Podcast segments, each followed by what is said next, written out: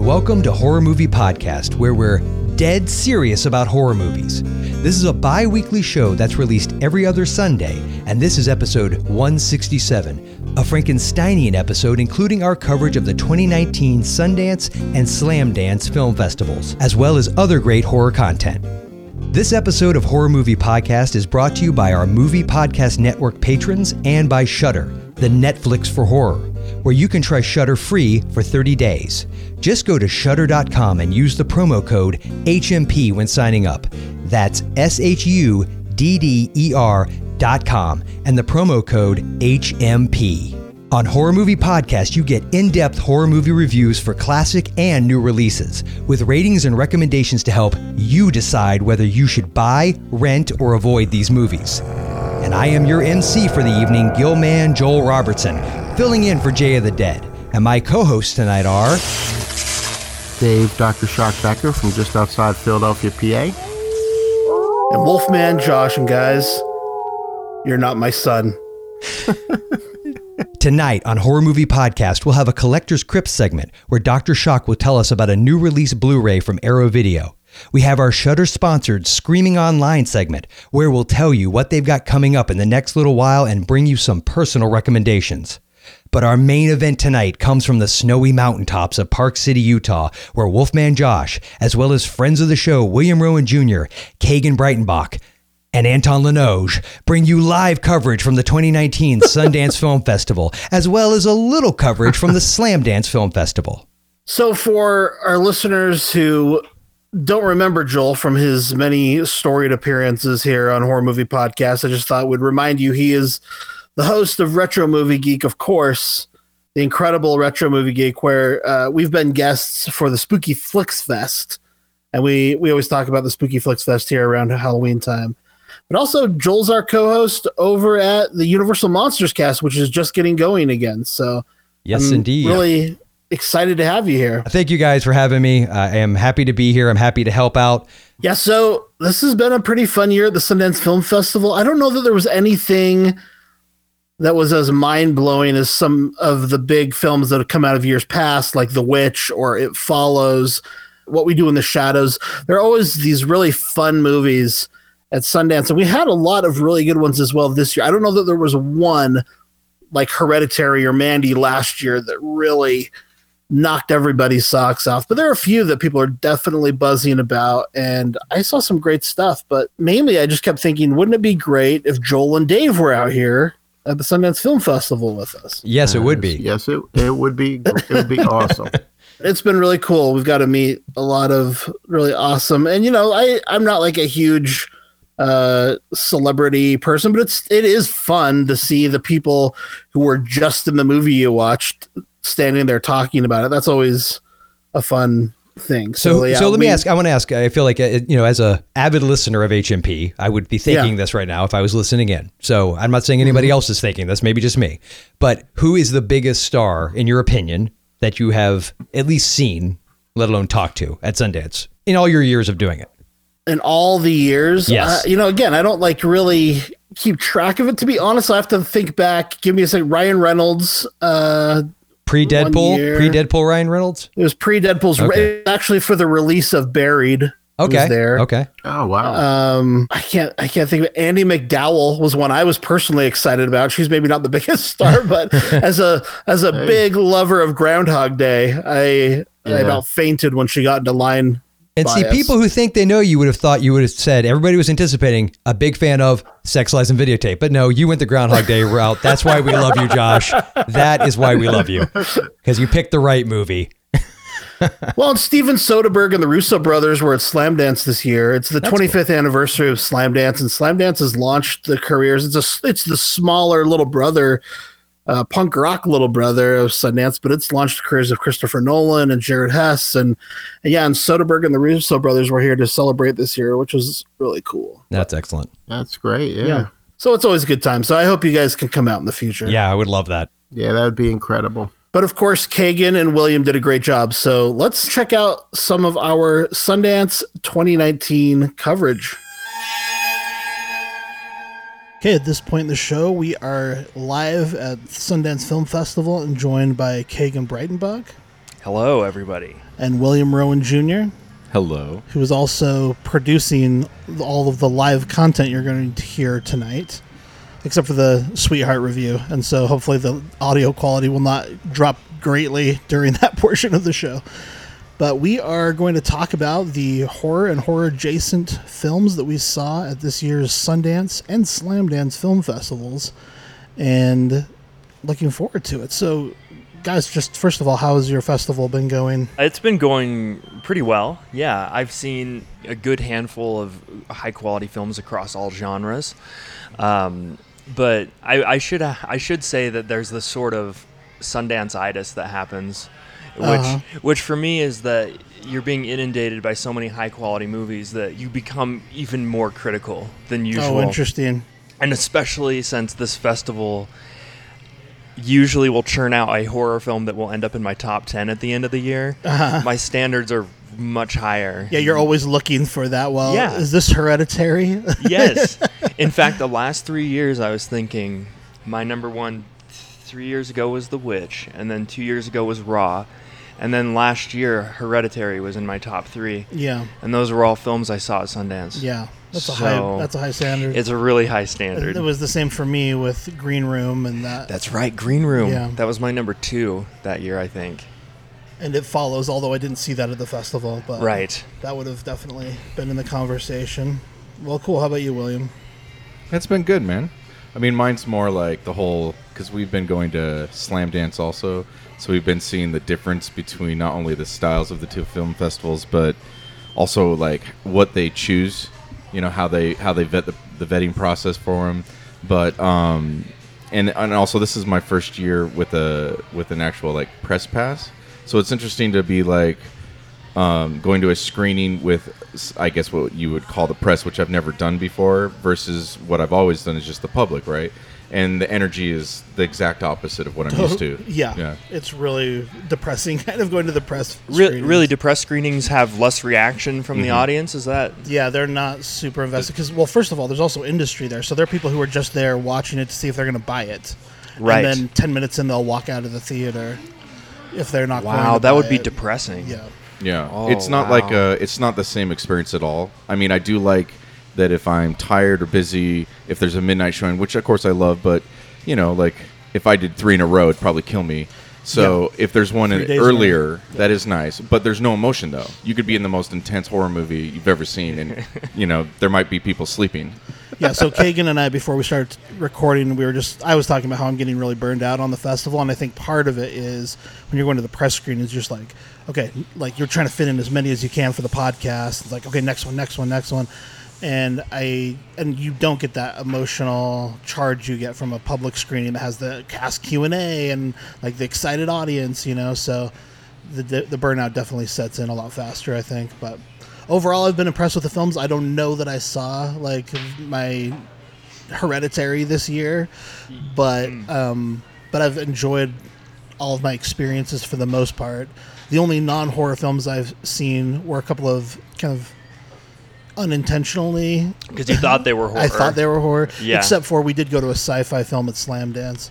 But the Slamdance thing is interesting too, because the films are a little bit lower quality, but I do feel like they're stronger in terms of the risks they're taking, and like, you know, they intentionally prefer first-time filmmakers at that festival. So if they can get a first-time filmmaker, they'll choose that film instead over maybe a higher quality film from a more established filmmaker. So I really appreciate that's approach. Great criteria. I mean, because If you look at the Sundance branding this year, on the front of their books and everything, it says Risk. And if you watch a lot of the films of this festival, and I'm not trying to be shady or rude or anything, but a lot of these films in Sundance don't take risks. Right. They're and I've noticed that from a filmmaker point of view, from the documentaries, we would go to all, you know, I directed a doc that took me to festivals all over the country, and then coming back after that experience and going to Sundance again, I was like, how did these docs make it into Sundance? And at Sundance, it's about the message over the filmmaking. You know, it's like, is this activist film? And they'll pick that over whether or not something, or marketability over whether something's actually like good journalism or an interesting take on a topic. Absolutely. Yeah, absolutely. Sundance really does tend to find that social change, like whatever's in the air. So right. Last year there was the big gun violence documentary. Right. There was this year we have a Harvey Weinstein documentary, right. And the Sundance does tend to remain topical and somewhat political with the documentaries they choose. Right, and that definitely takes precedent over, is this a well-made film? Yeah. Which is fine, because that's how most people look at documentary anyway, but it is frustrating as someone who makes documentaries. You're like, it's not just... It could be good filmmaking as well. It's not just an encyclopedia entry. Right, exactly. Which a lot of these topical documentaries, that's kind of how some of them feel. Yeah. Well, let's jump into horror for the horror fans today, and let's start with, this was the first film... No, it was the second, but it was the first true horror film that William and I saw at the festival, The Hole in the Ground. Okay, so I'm going to read a synopsis, and this is direct from the Sundance guidebook, and here we go. Sarah moves her precocious son, Chris, to a secluded new home in a rural town, trying to ease his apprehensions as they hope for a fresh start after a difficult past. But after a startling encounter with a mysterious new neighbor, Sarah's nerves are set on edge. Chris disappears in the night into the forest behind their house, and Sarah discovers an ominous, gaping sinkhole while searching for him. Though he returns, some disturbing behavioral changes emerge, and Sarah begins to worry that the boy who came back is not her son. And what country did this come from? This is... Ireland. It says, Ireland, and they also have listed here Belgium and Finland, but primarily Ireland, yes. Yeah, so that must have been the funding, or Belgium and Finland as well, but it was shot in Ireland by an Irish director. Right. So, interesting. So this, we saw this at like 9 a.m., and I was thinking, this is a hell of a way to start your day. That's a weird time to see a horror movie. Yeah. What was your initial take on the film, William?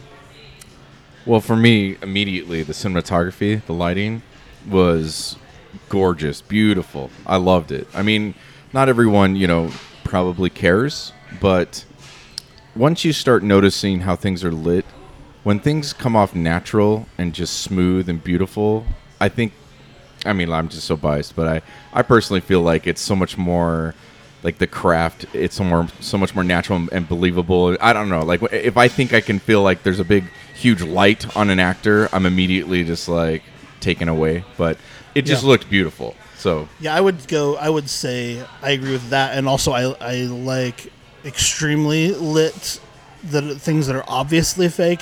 But I think most of them fall into the middle category where it's just kind of bad lighting. Right. And so this was, it was really refreshing in terms of the cinematography. I was, every time there were a lot of amazing shots that like really took my breath away throughout the film. But also not just the lighting with the framing, but I mentioned this to William and to the director, actually. I felt like each frame just has so much drama in it, which again, that's, I think, for like general movies, it's really easy to just go into coverage of like, here's a wide, here's a medium, here's a close-up, and like just going around a table of people talking.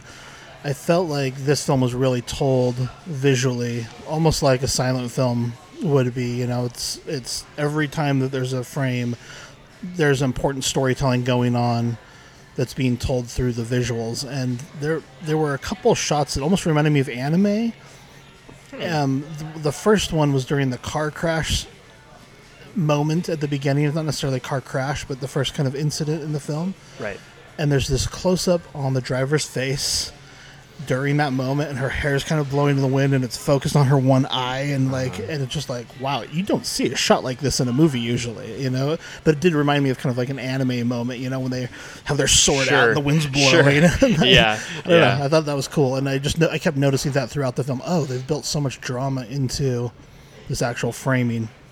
So, Kate, when was your initial experience with the movie? So, I feel really bad about this, and this is the film I'm most excited to go rewatch, because it's the one that I felt bored watching it, and especially for like a good bit of the beginning of it. But then I talked to a lot of people after it who really appreciated it, really respected it. And I actually saw this with my husband's boss, who is a neuroscientist, and he gave me like the psychiatric breakdown of the film. Let's hear it. So he started telling me about something I'd never heard of, which is Capgras syndrome. Okay. Have you heard of this? No. Okay, so I actually have the Wikipedia article pulled up, but it's nice. It's a psychiatric disorder in which a person holds a delusion that a friend, spouse, or parent or other close family member has been replaced by an identical imposter. So, what? So I love that. This thing that's happening in this film is actually, in reality at least, part of this is something that actually happens to people. That's incredible. They swear that somebody in their life has been replaced by a mimic, and it's brought on by a whole bunch of different things. But in addition to that, like in the psychiatric breakdown, was that the film also exploits a whole bunch of different common phobias. Like arachnophobia is really big in this film as well. Right, absolutely, you know? Yeah. So, I don't know. And claustrophobia. Yeah. So, I don't know. I'm excited to watch this again with a, you know, more open mind. Is it the pacing? Kind of like or the tone, or what was it? I think for me it was, and this might sound funny, but I felt a lack of mystery for me. Like I didn't feel like this continuing pull to answer these questions, and I think that's what my biggest complaint with it was. Yeah, that's interesting, because the way that it unfolds is, it's kind of like their day-to-day, which is everyone's day-to-day is usually boring. Yeah. But these little things change, but it does unfold very slowly, and they're very little, right? Yeah, and so I could see being just kind of like, is anything going to happen? But obviously, it does like pay off. It is building, but I wonder if like if a different edit could pick it up a little bit. See, for me, it wasn't that as much as it was...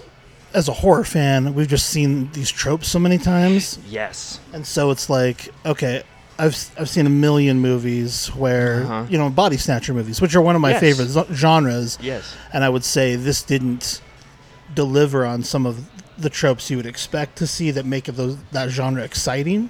Absolutely. But further, there's the subgenre of like You're Not My Child movies, which I mean, we've seen a lot recently. Like I was thinking with... Christmas Horror Story, there's a scene in the forest. Oh, you're right. There is a sort of... Little boy goes into a hole in a tree, right. And he comes out, and he's not their son anymore. Oh, you're right. And you know when you watch a movie and you're like, I've seen this. Yeah. But where? But also there's just the creepy kid movie from Damien to whatever else, you know. Babadook is another one. Yeah. And so we've seen... If you're a horror fan and you've seen a bunch of horror movies, you've seen all of these things before. Yes. And so I think what made this movie special for me then was just the execution, like we were saying. Like the cinematography was so good. All of the thematic material that was there was so good. Its build and the way it pays off. And then there's something that happens that we've debated whether or not it's a spoiler or not. And I think the director, who we'll talk to in a second, also kind of wasn't sure if he considered it a spoiler, but the film is called The Hole in the Ground, and I'll just say the film goes there. Yes. And so for me, that was a huge moment, because then we see movies like Digging Up the Marrow or, I don't know, other films like that where there's something like that. Like but a phenomenon. But they don't go there. And you watch Digging Up the Marrow and you think, I want to see in the marrow. Yeah. You know, and so I was really excited to see... it go where it went, and particularly just the moment where it went there. I just thought this is exactly what I was hoping it would be. But again, once it does go there, I feel like it's very reminiscent of a lot of other horror films that we've seen. Final Prayer, I thought of. The new Blair Witch movie, I thought of. Oh, sure. The Descent, I thought of. The Devil's Doorway, I thought of. So there are just, there's so many things like this if you're a well-watched horror fan. So that I guess is the hardest part. The Hollow is another one I wrote down. There you go. Yeah. But so for me it's kind of like, if this was the first child body snatcher type of film I'd ever seen, I'd be like, this is incredible. It's a 10. But then just with the backlog of knowledge I have of these movies, it does go down a bit for me. Yeah, first world horror problems. Right? Yeah, exactly. Another thing to note is that this was an A24 release. Yeah. For people who that matters for, which for me that matters because A24 has such a track record that I would watch anything. And they an A24 right production, now. I found out during our filmmaker interview. Oh, really? They didn't just distribute? Yeah. Okay. Yeah. Okay. They actually produced the movie, too, so good for them. Did you say first world horror problems? That's right. I want that on a T-shirt, and I want to wear that. That's hilarious. When you're in the midst of a horror renaissance... You get to complain about a lot of stuff. Yeah, we've been talking recently on the show for the last couple of years, and also just the horror community at large has been talking about how we're kind of living through a new golden age of horror. It's like the highest quality it's been for 20 years, and so, and like Kagan was talking about the Sundance-itis, it's easy to get really picky, I guess, when you're seeing such high level of content. I just wanted to mention really briefly the cast I thought was awesome. James Cosmo, who played the husband of a lady that they call the walkie-talkie in this film. Oh, he really blew me away. He's most recognizable for me from Braveheart, but he's also been in like Highlander and Troy and a bunch of those types of films. But man, I really enjoyed his performance. The little kid was good, Chris, and I think it's always hard to find a good child actor, and so to have someone that's competent is interesting. And then the main actress also, she kind of reminded me of a mix between Ellie Kemper and Sofia Coppola. Like that was kind of the vibes I was getting from her. But I see that. She was pretty good. I mean, and I think, again, it's hard for a young actress who hasn't done a lot of work to carry an entire film like this, essentially, because she was playing against a child, so she really is doing a lot of work here and does a pretty good job. Sure. So I'm not going to rate this one because I'll rate it when it comes out in theaters or for the wider audience on the podcast. But do you guys want to give ratings from the festival? I'm not going to rate it, but I can recommend it. I think it's high, like way above par. It's hard to say. Maybe it doesn't qualify as a big horror movie. There's not a lot of horror in it. But I think as a thriller, suspense, body snatchers, kind of like, and there's elements of it. It's something you would see at a film festival, and I think it looks beautiful. It's well made. This is a great film for this director. It's something I think you can watch with somebody who's maybe like taking their first steps into horror, and just maybe, don't overwhelm them too much or scare them away. I think this is more consumable for people who are looking for something in the middle, but I like it. I think it's a great movie. I'd recommend it. Oh yeah, I would agree with that. I would call it firmly a horror film, but I would say it's pretty mild for most horror fans. And so yeah, I would agree with what you said. It's pretty easily accessible for a mainstream audience. Like you I don't know what the rating will ultimately be, but it would be easy to imagine this is a PG-13 horror film. That I agree. Yeah. But also, I just think it's a beautiful piece of art on the visual aspect. So, yeah, I can recommend people go check this out when it comes out in whatever form. But eventually, I think it's very soon going to be in theaters and VOD. So sure. What about you, Kagan? Well, I'm going to hop on this bandwagon of not throwing out a numerical rating. Okay. Mostly because, I feel like sometimes when you have multiple people giving a numerical rating, it will average out to something. Right. I don't want to be people's sole source of a numerical rating. So I'll just keep it to basics, which you guys are saying. I do have problems with this movie. But overall, I think it is worth seeing, especially for the listeners of Horror Movie Podcast. I would say it's must-see viewing for your 2019 horror movie season. Cool. Yeah. Yeah, so at this point in the show, let's go to the interview that William and I did with Lee Cronin, the director from the Sundance Film Festival. All right, at this point of the show, we are joined by Lee Cronin, the director of The Hole in the Ground. Thank you for joining us on Horror Movie Podcast. Really nice to talk to you. So we're at the Sundance Film Festival. You had your premiere at the Egyptian. What has your festival experience been like in terms of screening the film? In terms of screening the film, it was slightly terrifying. Like, you know, you make a horror movie to scare people, but then you're in the Egyptian on a Friday night with your debut feature. You know, I feel like I was the most scared person actually in the room. But at the same time, it's quite a remarkable experience. You know, it's really fun. And since we've screened the film and the second screening that we've had as well, there's been just really positive weight of support behind the film.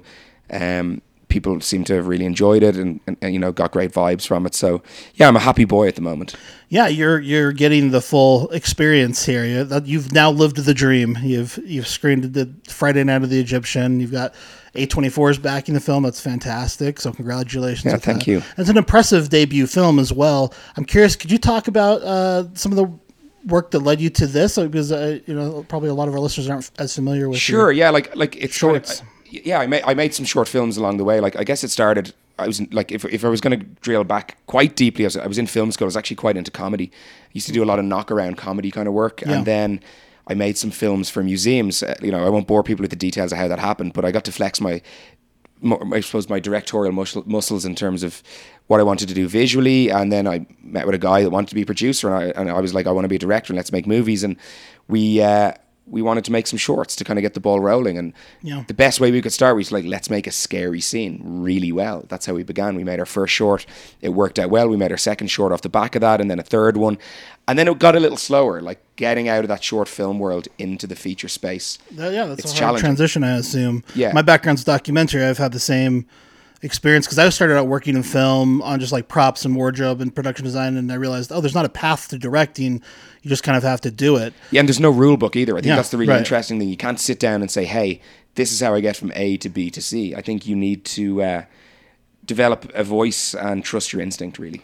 So is this the world premiere of your film? Yes, then? Absolutely. Okay, so how did A24 become involved with your picture then? In a way that was completely out of my control. Like, it was quite early on in the process, and they saw a few minutes of the movie. It was very unfinished. We hadn't even finished editing the film. Yeah. They saw, I think, maybe 3 minutes. Okay. And they said, we'd like to work with you on this. Wow, that's awesome. Which was quite cool. And it was a little time ago, so it's that sort of news you keep under your hat for a while. hard secrets to keep. Yeah, they're great people to work with, you know, and they're very filmmaker focused. So your short film Ghost Train, that became part of the anthology Minutes Past Midnight. Yeah. Was that conceived as an anthology, or did No, not at all. Not at all. That was just a standalone short film that we made. It actually had its own life for probably the guts of 2 years at various international festivals. Wow. We'd won some awards for it, which was lovely. It was warmly received and played, I said, globally in really, really cool places. And then sometime later, what had happened was it played at a festival in, I think it's Toronto, Little Terrors. And it was one of their favorites. And they came back and they were like, look, we want to take some shorts that we really like and put it into this anthology. And I thought that was a really cool idea. So it kind of gave the film a second lease of life then at that point. So I just want to congratulate. This movie looks beautiful. I was blown away by the visuals of this film, and not only just the standard kind of beauty things that people talk about with cinematography. I mean, because it does look gorgeous. The lighting and everything is just spot on. Also, but there's CGI in the film, but I was definitely questioning myself. Like, it has to be CGI, but is that CGI? So it's really thank you. That's well done. But also with regard to the cinematography, I noticed early on there's a scene that's not necessarily a crash scene, but it's close to a crash scene very early in the film. The skid scene. Yeah. And there was this one shot in the scene that's kind of a close up on your lead, and her hair's flying, and her eyes are locked. And I just thought, there's so much drama in this shot. It's almost like an anime movie or something. Yeah. And as the film went on, I just thought I was really impressed that so many of the frames had this drama that was so strong in those frames. So anyway, I just wanted to congratulate you. Oh no, that's really kind. I think with something like that, I always try and look at whatever I'm doing on a given day as an opportunity. Yeah. Is there something I can do to enhance the idea we already have? Right. And with say a moment like you just described there, I just felt like because the film has such a singular point of view, I just wanted to slow the world down for a second. Yeah. In this moment of potential peril. Right. And there's also a tension to that. When you slow it down, you expect something hard to happen on the other side. Right. You know, so it's kind of fun. It's really nice for you to point something out like that. It's something you plan. It's also something in the realities of a film shoot that you set up and you just start shooting and you say, turn your head this way, turn your head that way. And then you find within the edit the right moment that works. So one of my favorite horror subgenres are the body snatcher movies. And then you also, there's also this kind of emergent subgenre for, I guess it's been around. Well, there's the creepy kid movie. That's been around for a long time. But there also is this, you know, my child is not my child thing. What brought you to this story? What was it that started you down the path to wanting to tell the story? Yeah, it's a question I've been asked a few times around the film, like, you know, and it's always a really interesting question to answer. And what I always say about it, it wasn't a light bulb moment, this film, at all. It was a convergence of ideas. So beyond the kind of the creepy kid thing and the identity challenges within the story, one of the first things was just the sinkhole idea. It was something that captured my imagination. Which is incredible. Yeah. The organic horror, the idea that it has that folk horror feel to it because it's organic. Yeah, of course. And I think like I'd read this article about a guy in Florida who was sitting, look, we're sitting on a sofa right now. This dude's sitting watching TV and the earth opened up beneath him and he was gone. He didn't get back. It was like in his own house. And I was like, that's pretty scary. And then I kind of like widescreen. I like big. So I was like, instead of a small hole inside a house, let's make a massive hole in a dramatic forest. But it was also just a metaphor, like really what that could represent. And at the same time, I'd been toying with this idea of a kind of, a crumbling relationship between a mother and a son and a lack of trust and what that might mean. And I was thinking about this sinkhole. I had this title, The Hole in the Ground. I thought, like, it's a really brave, brazen title. And there is a giant sinkhole in the film. And it was just, these things just kind of knitted together a little. And it felt like the whole thing could represent, you know, the terrors from your past, but also the fear of what the future might hold. Yeah. And it was, I'd love to say it was like a ping moment, but it actually was something that took place over like 9 months or a year. Just these things that were kind of circling and it came together. If you consider this a spoiler, we'll just skip, I'll edit it out and we'll just skip over it. There are a few other films that I've seen over the years that have kind of an underground quality. Stranger Things comes first on mine, but there's a film by Adam Green called Digging Up the Marrow about some creatures that come out of a hole, and the whole time you think, oh man, I wish they'd go into the marrow. Yeah. And I loved that you went into the hole in the ground. It was like a cheering moment for me as an audience member. I love, first of all, the way it was executed was also beautifully done, but do you consider that? I don't know if we've called that a spoiler. We could talk around it, but we can talk around it a little bit. Like we could also perhaps just suggest that it's just in her imagination. Does she go down the hole in the ground at all? That's interesting. Yeah, we won't talk about what happens down there. I love that you go there in this film. I think I have to. I think every time I approach something, I always would. Like initially, I was saying no, I'm not going to go there because you're trying to be, you know, you always think you're cleverer than you are. You're trying to be as unique as you possibly can be. But it was the same way Short Ghost Train. It didn't have a scary ending in the same way as the short ended up. But always my instinct then takes me to this place where I'm like, I'm a very audience focused. Right. I want people to have a good time when they watch a film. And I was like, if I don't take them there, then I can't call this film The Hole in the Ground. Well, the thing is you expect this to, my expectation with this would be mostly a psychological experience. Yeah. So I think it actually did subvert my expectations of what I thought you were doing with the film. Yeah. So I thought that was great. Yeah. I wanted to ask you just practically about The Hole in the Ground. I kind of alluded to that earlier. It's just a magnificent visual. Did you always know what that was going to look like in your mind, and how did you achieve that, without giving too much away, I guess? It was a combination of things. Yeah, I had a pretty clear idea. I knew I wanted scale, and I knew I wanted... One of the biggest challenges was giving it a sense of personality, because it's a very inanimate thing. You know, if you dig a hole in your garden and you look at it, it's a hole in the ground. Right. And even if you dig a giant hole in your garden, it's still just a hole in the ground. So it needed a sense of personality and life. And I knew that like texture really mattered, and a kind of sense of movement really mattered, and a kind of sense of... life really to it. How we achieved it was just through a combination of things. There's more visual effects even within the film than you know you recognize, even the ones you might question. Yeah. I you know really love the power of what I can do with a visual effect, but I always use it to enhance the world rather than to define the world. Right. So throughout the sinkhole shots, there's always some element that's real, whether it be the trees, whether it be soil textures that have been shot and comped in as part of the digital elements that we need to do. And I think the more of those magic tricks that you pull, the less you question the artificiality of it, of the visual effects that are there. So even within, and there's sinkhole shots within scenes that are fully real, you know, so feet walking around the edge of it.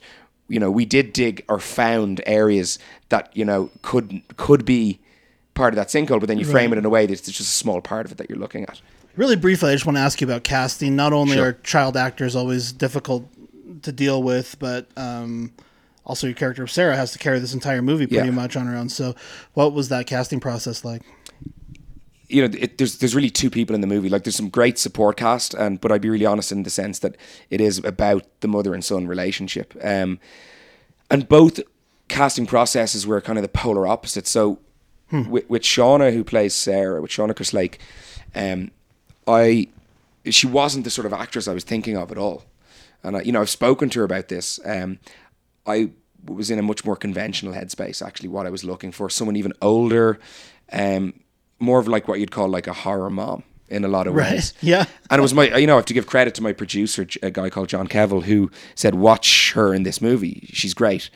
And I did. And I rang him up afterwards and I was like, get me a meeting and let's stop talking to other people. I think she's the right person for it. And it's because she's unconventional. She's really unconventional in both her acting style and her kind of approach, and she felt really real to me. And actually, when I met her and I sat down, I absorbed some of her personality. I went back and I did another draft of the screenplay, offered her the role, and brought some of her personality into it. So with that, there was no search. She was actually the only person I met for the role at all. Really? Wow, that's incredible. The only person I spoke to. Yeah. We had a list of people we were going to speak to, but she was the only person I spoke to. But with James, who plays Chris in it, that's a trickier process always. I think you have to do a lot of due diligence when you're working with young performers. You need to see a lot of different kids along the way, but he was always in the conversation, and he's such an unprecocious, lovely kid. He's nothing like what he is in the movie at all, but he was always in the conversation, and he has great ability to do nuance. I think one of the things I'm most proud of in the film is probably the subtlety of his performance, because it would be really easy to just make him crazy scary. Right. But it's what the whole point of the film is, what if someone is just a little bit different? So he was able to take one step to the right. And it has the audience questioning every interaction they have. You're wondering, you know, how was this scene going to play out? You know, and is he what we suspect him to be? Yeah, you want to keep that mystery running as much as you can. Wonderful. I just want to say, Irish horror over the last few years has been exceptionally strong, I find. I don't know if you would agree with me, but I was just kind of looking back on my drive up here, and I'm thinking The Cured, and A Dark Song, and The Hallow, The Little Stranger, and I've just been impressed by the horror films coming out of Ireland. Yeah. Do you get a sense of that? Is there a movement for horror in Ireland? Yeah, I think there is. I think every filmmaker is different in what they do. And funnily enough, I think with Irish filmmakers, we're not going out there to be out and out horror guys. I don't think that's what it is. I just think we all respect the genre. That would be my take on it. Yeah. I also think it's just The Devil's Doorway, I should mention. Yeah, of course. I think it's a coming of age thing in a lot of ways. I think you've got a generation of filmmakers now that are getting their opportunities. They're at a certain age, and we probably all watched stuff that, you know, influenced, you know, at the right time. Like, I'm a child of Amblin, and there's certain things that I watched a lot of American horror movies growing up, and I'm guessing I'm not the only one. I hear you. Okay, well, thank you so much for joining us. I look forward to our audience being able to see this film. I don't know if you have any release information that you can break for us. Yeah, of course. So, theatrically speaking, the film is out on the 1st of March in the US. So it is available exclusively on DirecTV quite soon, in like 2 days. There's a there's a limited window there for some people. Yeah. And then the film drops on March the 1st. So yeah, it's all quite quick. It's coming very soon. We're riding the Sundance wave right into release. So that's excellent. People don't have to wait too long to see it at all. Well, we love to hear that, because that's the one bad thing about festival coverage is people are always mad that they can't see the movies. They got to wait. Yeah. We're talking about 4 or 5 weeks. Yeah. So it's not so incredible. Long. Congratulations. And I hope you have a lot more success with this. Thanks so much. Really nice to talk to you. So that was my interview with Lee Cronin. William was there, and he also interviewed Lee for the Movie Moments podcast. So look for that also in the future on the feed for Movie Moments podcast. Okay, at this point in the show, let's move into our Sundance review of Little Monsters. Okay, Little Monsters is a 2019 film. It is directed and written by Abe Forsythe, and it stars Lupita Nyong'o, Josh Gad, as well as Alexander England, and a whole lot of children.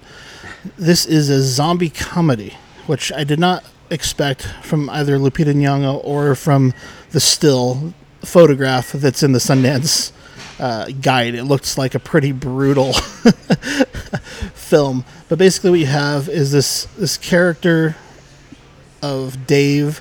He's kind of a washed up musician, and he's living with his sister and assumes the responsibilities of caregiving for his nephew, and starts taking him to school and kind of falls in love or in lust with his nephew's kindergarten teacher, Miss Caroline, played by Lupita Nyong'o, and finds himself on a field trip with their kindergarten class. And they go to kind of a local petting zoo where that happens to be next door to a U.S. Army base where a zombie outbreak is happening. And so this kindergarten field trip find themselves trapped in a petting zoo with deadly zombies everywhere. And Josh Gad, who plays an American... I should say this is an Australian film set in Australia. Josh Gad plays an American children's television show host who is performing at the petting zoo that day and is kind of like a low-level celebrity.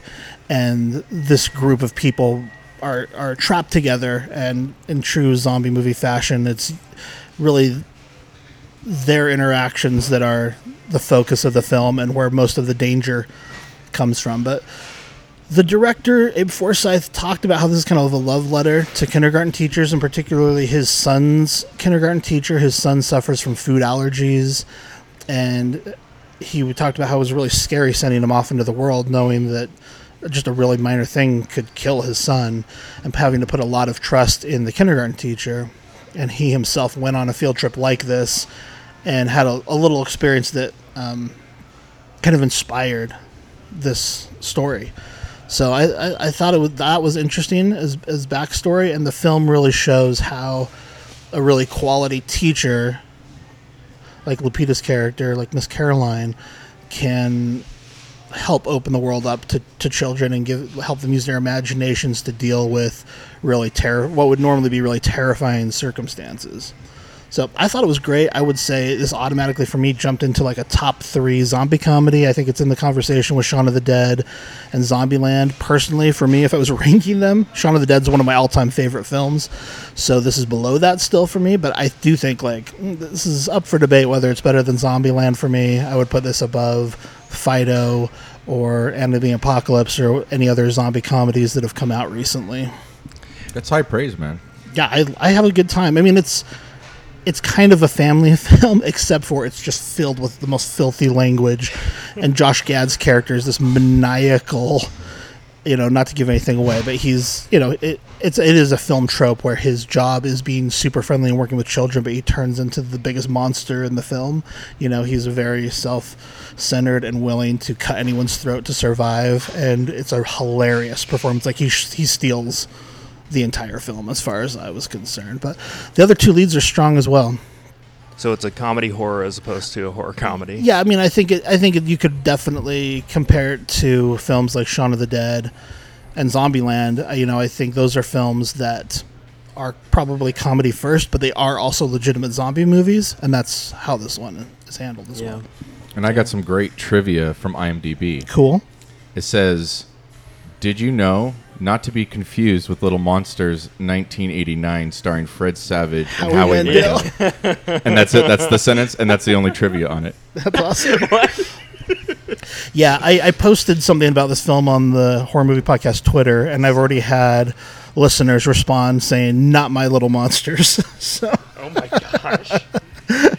The people love that Fred Savage movie, which I think is great. I actually loved that movie when I was a kid, too. I've not revisited it, but... can't imagine it holds up well with Howie Mandel. Yeah. So the trivia is that it's not that movie. That's quality trivia. Right. Yeah.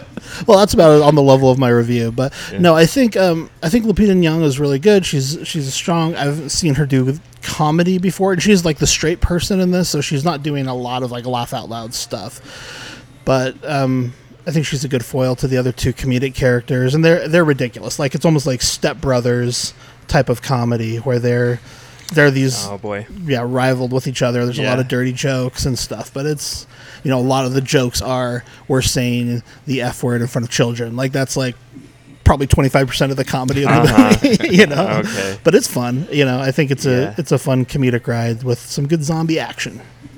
All right, and this movie did get sold. People, because friend of the show, Chris Peckover, is friends with Abe Forsythe. Oh, cool. And he says that this film did get sold, and so I don't know what sort of distribution it's going to get, but it's not going to be put up on a shelf. Okay, cool.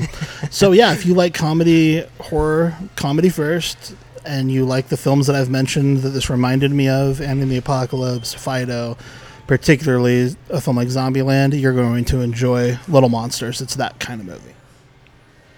So that was Little Monsters. One film that I did not have a chance to see that, again, with my Sundance burnout I'm having, there's an opportunity to see this film today, but I have not yet decided if I'm going to take that opportunity or just wait for this to come out. But Kagan, you saw The Lodge. I did. So The Lodge is something I was interested in simply because I saw that Riley Coe and Alicia Silverstone were in it, and it was from the directors of Goodnight Mommy. Oh my gosh. So, Kagan, what did you think of The Lodge? Okay. Sorry, I was freaking out there for a second, and I'll tell you why in a second. Okay, I'm going to actually read the synopsis for this and kind of tell people what this is about. Awesome. So, devoted to their devastated mother, siblings Aiden and Mia resent Grace, the younger woman their newly separated father plans to marry. They flatly reject Grace's attempts to bond, and they dig up dirt on her tragic past. But soon they find themselves trapped with her, snowed in at a remote holiday village after their dad heads back to the city for work. Just as the relationship begins to thaw, strange and frightening events threaten to unearth psychological demons from Grace's strictly religious childhood. Okay, so first off, I think this is really going to be your speed, Josh, for a few reasons, and I think you're going to like it even more than I did. Number one, it says Holiday Village here, but it's an isolated cabin. Okay. And there is nothing else for miles. That sounds great. And so as a callback to your last Stephen King episode, this is a winter time trapped in a cabin during a blizzard sort of movie. Honestly, from the description you just read, as well as the still that's in the Sundance catalog with just someone in silhouette looking out to an icy landscape, and the title The Lodge, I was already like 95% of the way there. And then to hear that the Goodnight Mommy directors were involved, I mean, that's a big selling point for me. Also during Christmas. What? Okay. Well, we know it's leading our Christmas coverage next year. Yes. So, I mean... The Christmas is very light, though. It's very light. My viewing today, it's between this and I Am Mother. And so those are the films I'm trying to decide between. I Am Mother is a sci-fi AI film, as I understand it. And it's worth bringing up in the horror discussion. Okay, and I've heard it compared to Terminator, even to some degree, and Chappie. I don't know what in terms of its visionary. Yeah, I would say Terminator in a blender with Ex Machina in a blender with. I have heard that as well. A slight bit of Alien. Okay, so before we're done today, I would like to know which movie I should prioritize, The Lodge or I Am Mother, but let's not get ahead of ourselves. Okay. Put the cart before the horse. Yeah, so another Josh Legare checkbox is they say that Grace, the other woman, I will call her in this movie, has a strictly religious childhood. It's not a spoiler. She was in a cult. Okay. Wow. And the kids find that out pretty soon. And I can't believe I didn't know this, but just by watching this, it screamed Goodnight Mommy to me a lot. And I was like, it's very similar in a lot of ways. Speaking of multiple movies in a blender, I'd call this Goodnight Mommy mixed with The Shining, mixed with a tiny bit of Hereditary. What? Yeah. That sounds fantastic. Right. Yeah. This is mainly a psychological horror film. Not a lot of hardcore horror action for most horror fans, but it's got a really good setup. Let me see. Oh, yeah, this was made by Hammer. This is a wow, that's cool. Yeah, so all these, you know, horror lineages. That's exciting, yeah. And then it also has the actor who played Bill Denbrough in the It remake. Okay, yeah. He plays the character Aiden. I will say he was probably my least favorite part of the It remake. In terms of the cast, yeah. Really? Yeah, he was my least favorite of the child casting in that movie. Interesting. I think he does a fine job in this. Cool. I mean, I might be alone on that. He seemed, I guess, I don't know. I don't want to talk bad about a child, but he was, I think, the most bland of the child cast. I felt like all the other child actors were kind of, I don't know, brought like some magic to their roles. But. He was a real jerk, and I didn't like his face. Yeah, that's what you were thinking. Smells funny. I don't want to be mean to a child. Well, I mean, he's trying his best. Right. Sorry. He'll grow up and realize acting's not for him, and it'll be fine. Aww. All these good memories. Sorry, I'm just joking. I'll cut all that out. No, you're fine. No, I think it's funny. I thought he was... I bought him in It as Bill Denbrough. He worked for me. Okay. And I think he does pretty well in this. Yeah, so this is really kind of a... This is a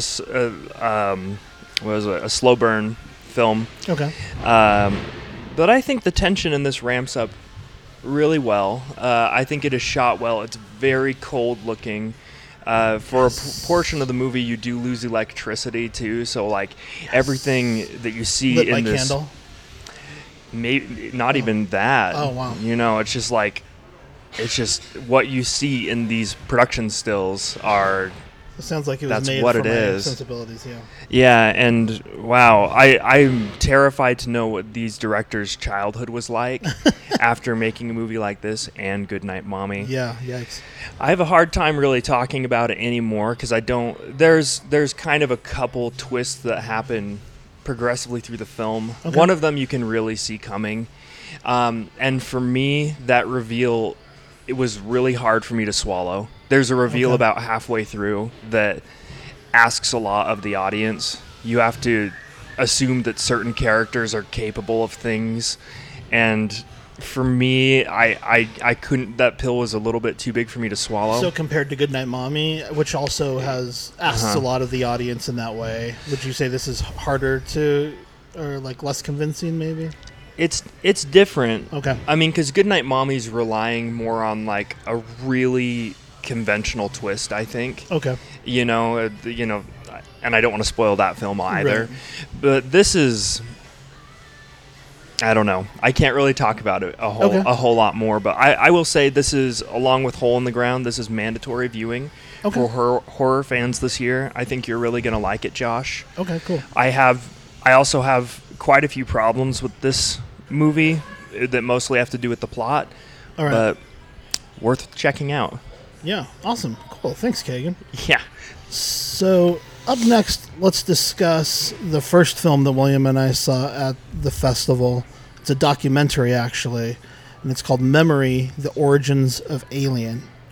And as this was billed, I thought this was going to kind of reveal a totally different origin story for the film Alien, and it wasn't necessarily that. So, Kagan, I don't know if you would mind reading again from the Sundance pamphlet. Yeah, so Memory was a script that Dan O'Bannon started in 1971, abruptly hitting a wall at page 29. But after the idea gestated for several years, it ultimately took the form of Ridley Scott's masterpiece, Alien. Alexandra O. Phillips, is that how you say it? Yeah. Documentaries, most recently 7852, which is an awesome documentary, by the way. The Hitchcock documentary. That's right, about the shower scene, have interrogated cinema cultural ripples. If Memory, the Origin of Alien, were only a comprehensive account of aliens' origins, ancient myths, comic books, H.P. Lovecraft, sci-fi movies, and parasitic wasps, it would still be fascinating. But how did Alien lodge itself so indelibly in our cultural imagination? Phillips' real interest lies in the deep resonance of myths and our collective unconscious. The strange symbiotic collaboration between Alien creator O'Bannon, Scott, and H.R. Giger suggests a greater synchronicity across history, art, and storytelling. a synchronicity that gives us the Furies, creatures of Renaissance painting, and even chest-bursting aliens. Yeah, and I would say the film focuses not as explicitly on the chest-bursting scene as his previous film did on the shower scene, but there is a huge... I would say if there's one major focus in terms of the film, it would be on the chest-burster scene. The rest of it does deal with kind of the influences that led him to this story. And there are a lot, which I had never heard of, that I thought were pretty interesting. So, William, why don't you lead this one since you're the sci-fi guy here today? Right. Well, you know, I've seen a lot of behind the scenes of Alien, but I didn't go back and try to like revisit all of them to see why this was different or how it was different. Mm-hmm. So everything you just read, Kagan, it's like that's like not wrong, but the last like couple sentences plays up like who wrote what, how this kind of all came to be, and then and there's like a but, right? But we're really getting into like some stuff you've never, you know, you don't know what's going to happen or you haven't heard this story. I mean, look, I loved this documentary. It would be one of my favorite on a special, you know, edition of a Blu-ray or whatever comes out of this version. Right. But I don't agree with how that presents itself. There's nothing in this to me that's like groundbreaking or some sort of like I had no idea. It's just, it is a lot of details that I'm like, okay, I didn't know, you know, I didn't know there was this version of the script at this point necessarily, right? Yeah. But what I'm saying is like I'm not entirely sure why this was at Sundance and why it got in, but I love it. It just is totally out of left field for a Sundance documentary to me. Yeah, I would say exactly. If this was on a special features disc, it might be one of the best docs of three or something on the special features disc. As a theatrical experience and a festival experience, it was really a letdown for me. And I mean, you probably don't want me to say this, but was this the film you fell asleep in, or was it a different one? And I had to tap you to wake you up. That's a good question. I don't think you should say that on the air. I did. I was dozing off during one of our screenings and the press screenings. It may well have been this. That's the thing. It's like, I'm going to lose a lot of cred here, but I'm just not a huge fan of the Alien universe. I enjoy them, but they're not. None of them are going to make like my top 50 horror or sci-fi action. Maybe my sci-fi list, but not my horror list. Even the first one? Alien's in my top 10. Oh, easy. Yeah. And it's remorse people. That's why I said I'm going to lose cred. But, like, I don't care for them that much. They're fun. Well, you say them, so just to clarify, and I don't want to get, you know, like an argument, but when you say the Alien franchise, you know, what that's doing in your argument is it's adding a bunch of garbage potentially into it. But we're just talking about the masterpiece called Alien, right? Which I don't think garbage would be fair to put in. I like the first movie the best, and then probably the one that people like the least, which is the David Fincher movie. Well, I like the Fincher one too, and I'm blanking on his name, the director of Amelie's film, whose name I'm blanking on. Joss Whedon. No, I'm just kidding. You like Alien versus Predator.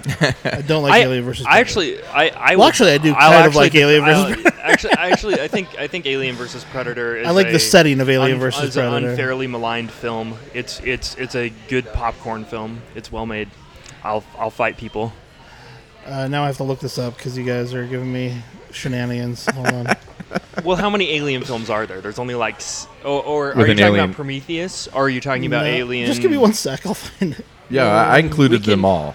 But I think... I just feel like this one is so good. And Alien?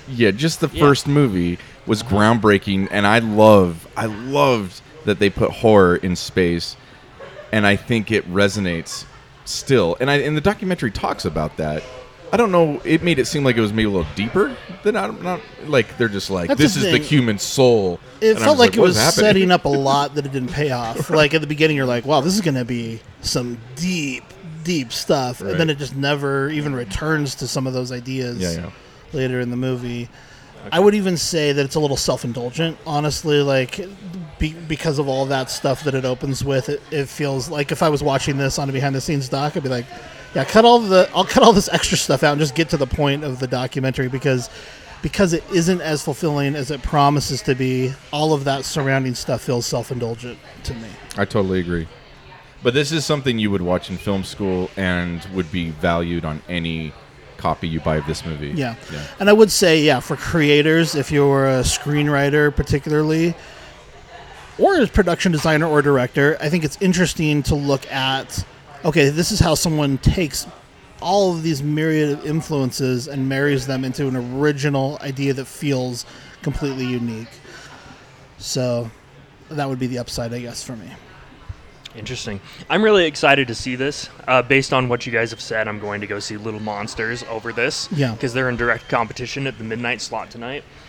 Yeah. I do, having not seen this, I will throw out that if people want additional information on Alien that they might not know about, the H.R. Giger documentary. Now that's good. That's good. And that will teach you things about Alien that not all the special features on the DVD. You know, something more than that. And this has a pretty significant Giger section. Yeah. I mean, he played a major role. Yeah. But it's not... The thing, my favorite stuff actually was at the very beginning where they were just talking about all these, like, childhood influences, like these comic books and things that had influenced him, because that's the stuff you never hear about, right? Yeah, so, old school, original science fiction. Yeah. And all of the elements of Alien have been around from the beginning, basically, of science fiction. Yeah. And they took it all, and they just, like, made their newest, you know, like, put it in a blender, I guess, like we've been talking about. And this is what they came up with, you know, in the late 70s. Which is something that I never would have realized. I would have thought this is a haunted house movie and a creature feature, but set in this really unique world with all of these super unique elements, but they're actually saying, yeah, no, like the facehugger, the chestburster, all of that stuff comes from somewhere. It's not just like a flight of fancy. And that was fascinating to see because I hadn't seen that before. But yeah, this is a very low recommendation for me in terms of like trying to get out to the theater to see it. But if you're an Alien super fan, it's worth a one-time watch, and I would recommend, check it out on VOD, or what I would love to see is this included on a disc for an Alien release, like William was kind of alluding to at the beginning. What about you? Criterion Collection. There you go. I've said everything, and I agree with everything you just said. So can't say would you recommend people see this then? Or in theaters? No. Is that the question? Yeah. Sure, yeah. No, but I see this on Netflix next week, right. And if you're a fan of Alien in any way, this is a must-see. What if it's like a $3.99 rental on Amazon Prime? Well, I don't pay $3.99 on Amazon for anything, so okay. All right, that's it for Memory: The Origins of Alien, and next we will talk about. Okay, so right now for a second we're going to talk about Wounds. And this is a movie, it was in the midnight slot last night, and there was only 2 midnight movies playing last night. Okay. And I go to the Tower Theater because that's where they always do the horror films, and I wait in line, I get in, sit down, wait the half an hour it takes afterwards, and there's almost nobody in the theater. Lights go down, I'm like, where is everybody? Yeah. Theater manager goes up on stage, said, all right, you're all here to see Top End Wedding. I'm waiting for the rest of the audience to gasp and say, no, they're wrong. I went to the wrong theater. The first time in Sundance history for me that like I went to the wrong theater. And so there's this wonderful midnight horror film called Wounds playing at a theater across town that is starting, and I'm not in the theater. Oh man, what a bummer. So I want to apologize to the horror movie podcast community for not being on the ball on this one. So yeah, I know. I was so embarrassed, but then I went home because I'm not staying up till 2 a.m. for not to watch horror Top film. Of the Hill, Top End Wedding. Which I think is like a drama. I'm not staying up for that. So for our listeners, Wounds is one of the horror films that had a little bit more buzz during the festival. Yes, it stars Dakota Johnson and Armie Hammer, and of interest, I think, to horror fans because it's from the director of Under the Shadow, which was a really good film. Yeah, the best films of the year it came out. So. From Iran, right? Correct, yeah. Iran. So a cool seeing an Iranian filmmaker get a chance to do a film in America with movie stars, and it looks like, it sounds like firmly in the horror genre, so we will look forward to checking that out along with our audience when we get a chance. Yeah, I'm very sad about missing it. Cool. And with that, let's leave the midnight section for a moment and check out this film, Nightingale, that Kagan got a chance to see. Yeah, so The Nightingale is another Australian film. It's actually technically Tasmanian. Cool. Which is where Sean Byrne lives, I believe, if I'm not mistaken. Oh, really? Yeah. Interesting. And this is also a period piece. Okay. It takes place in the 1800s, 1820s, and it almost feels like a Western of sorts, which, cool. You know, you have people on horses walking around, but also if you're not really familiar with Tasmania, which I wasn't, right. There's a huge racial clash going on there at this time with the Aboriginals and the Europeans who are there. Right. Basically, you know, all the cruelty and mistreatment of the foreign other that you can imagine that you've seen in Westerns and, you know, other films from this time period. The Nightingale is, I'm trying to remember who produced this. I don't have it written down, but I would call this thing a combination between True Grit and Slow West, but also mixed with Killing Ground and The Hills Have Eyes a little bit. Oh, wow. Not intensely. This is so. Are you familiar with Killing Ground very much? Yeah, I've seen it, loved it. So this kind of, even though this is I should qualify. Loved it. It's a brutal experience, but it was well done. It made it in my top 10 horror of that year, but cool. I would never watch it again. Right, because it's just so mean spirited. Yeah, but it is extremely well made. And this is also in that, you know, the Australians for some reason right now are really digging this super mean movie, yeah, like Killing Ground, like Hounds of Love, yeah, stuff like that, and this in its own way fits in with that. Anybody who is sensitive to sexual violence should not watch this film, okay, because there is a ton of it. So I'll hurry and read a short synopsis. So, one night in 1820s Tasmania, Claire, a young Irish convict, loses everything she holds dear after her family is horrifically attacked. She's immediately driven to track down and seek revenge against the British officer who oversaw the horror, so she enlists the service of an Aboriginal tracker named Billy. Marked by trauma from his own violence-filled past, Billy reluctantly agrees to take her through the interior of Tasmania. On this brutal quest for blood, Claire gets much more than she bargained for. So it is a revenge thriller, cool, for the most part. But the inciting violence at the beginning of this is really, really hard to watch. Oh, wow. And the reason why I included Hills Have Eyes in that mix is because the scene in there is... It's reminiscent of that trailer scene in Hills Have Eyes where you're like, please just make it stop. Yeah, right. So this is not for the light of heart. I don't know, tons and tons of violence. But it has something good to say as far as the mistreatment over time of women and the Aboriginals. So yeah. I recommend this movie. My only criticism is that it's a little long for what it is. But Jay, save this recording. Jay is going to love this movie. I'll tell you right now. So, recommendation for horror fans. It's 80% revenge thriller, maybe 20% horror, I would call it. Interesting. Okay, so that's The Nightingale. That was... Is that the next section, or that was... Spotlight. Okay, great. I also want another T-shirt. That says Westerns, people on horses walking around. Kagan. Just leave it to me to belittle a genre. I think it's great. I mean, you could say that's all of the Lord of the Rings and Hobbit is. It's true. So that was Nightingale. Up next, let's talk about a Blumhouse release that was at the festival. One of two Blumhouse releases. And this one comes from J.D. Dillard, Justin Dillard, who directed the kind of sci-fi drama film Slight for Blumhouse a couple of years ago. There was also a Sundance premiere in 2016. This one is more firmly a horror movie, I would say, than Slight was. Definitely more than Slight.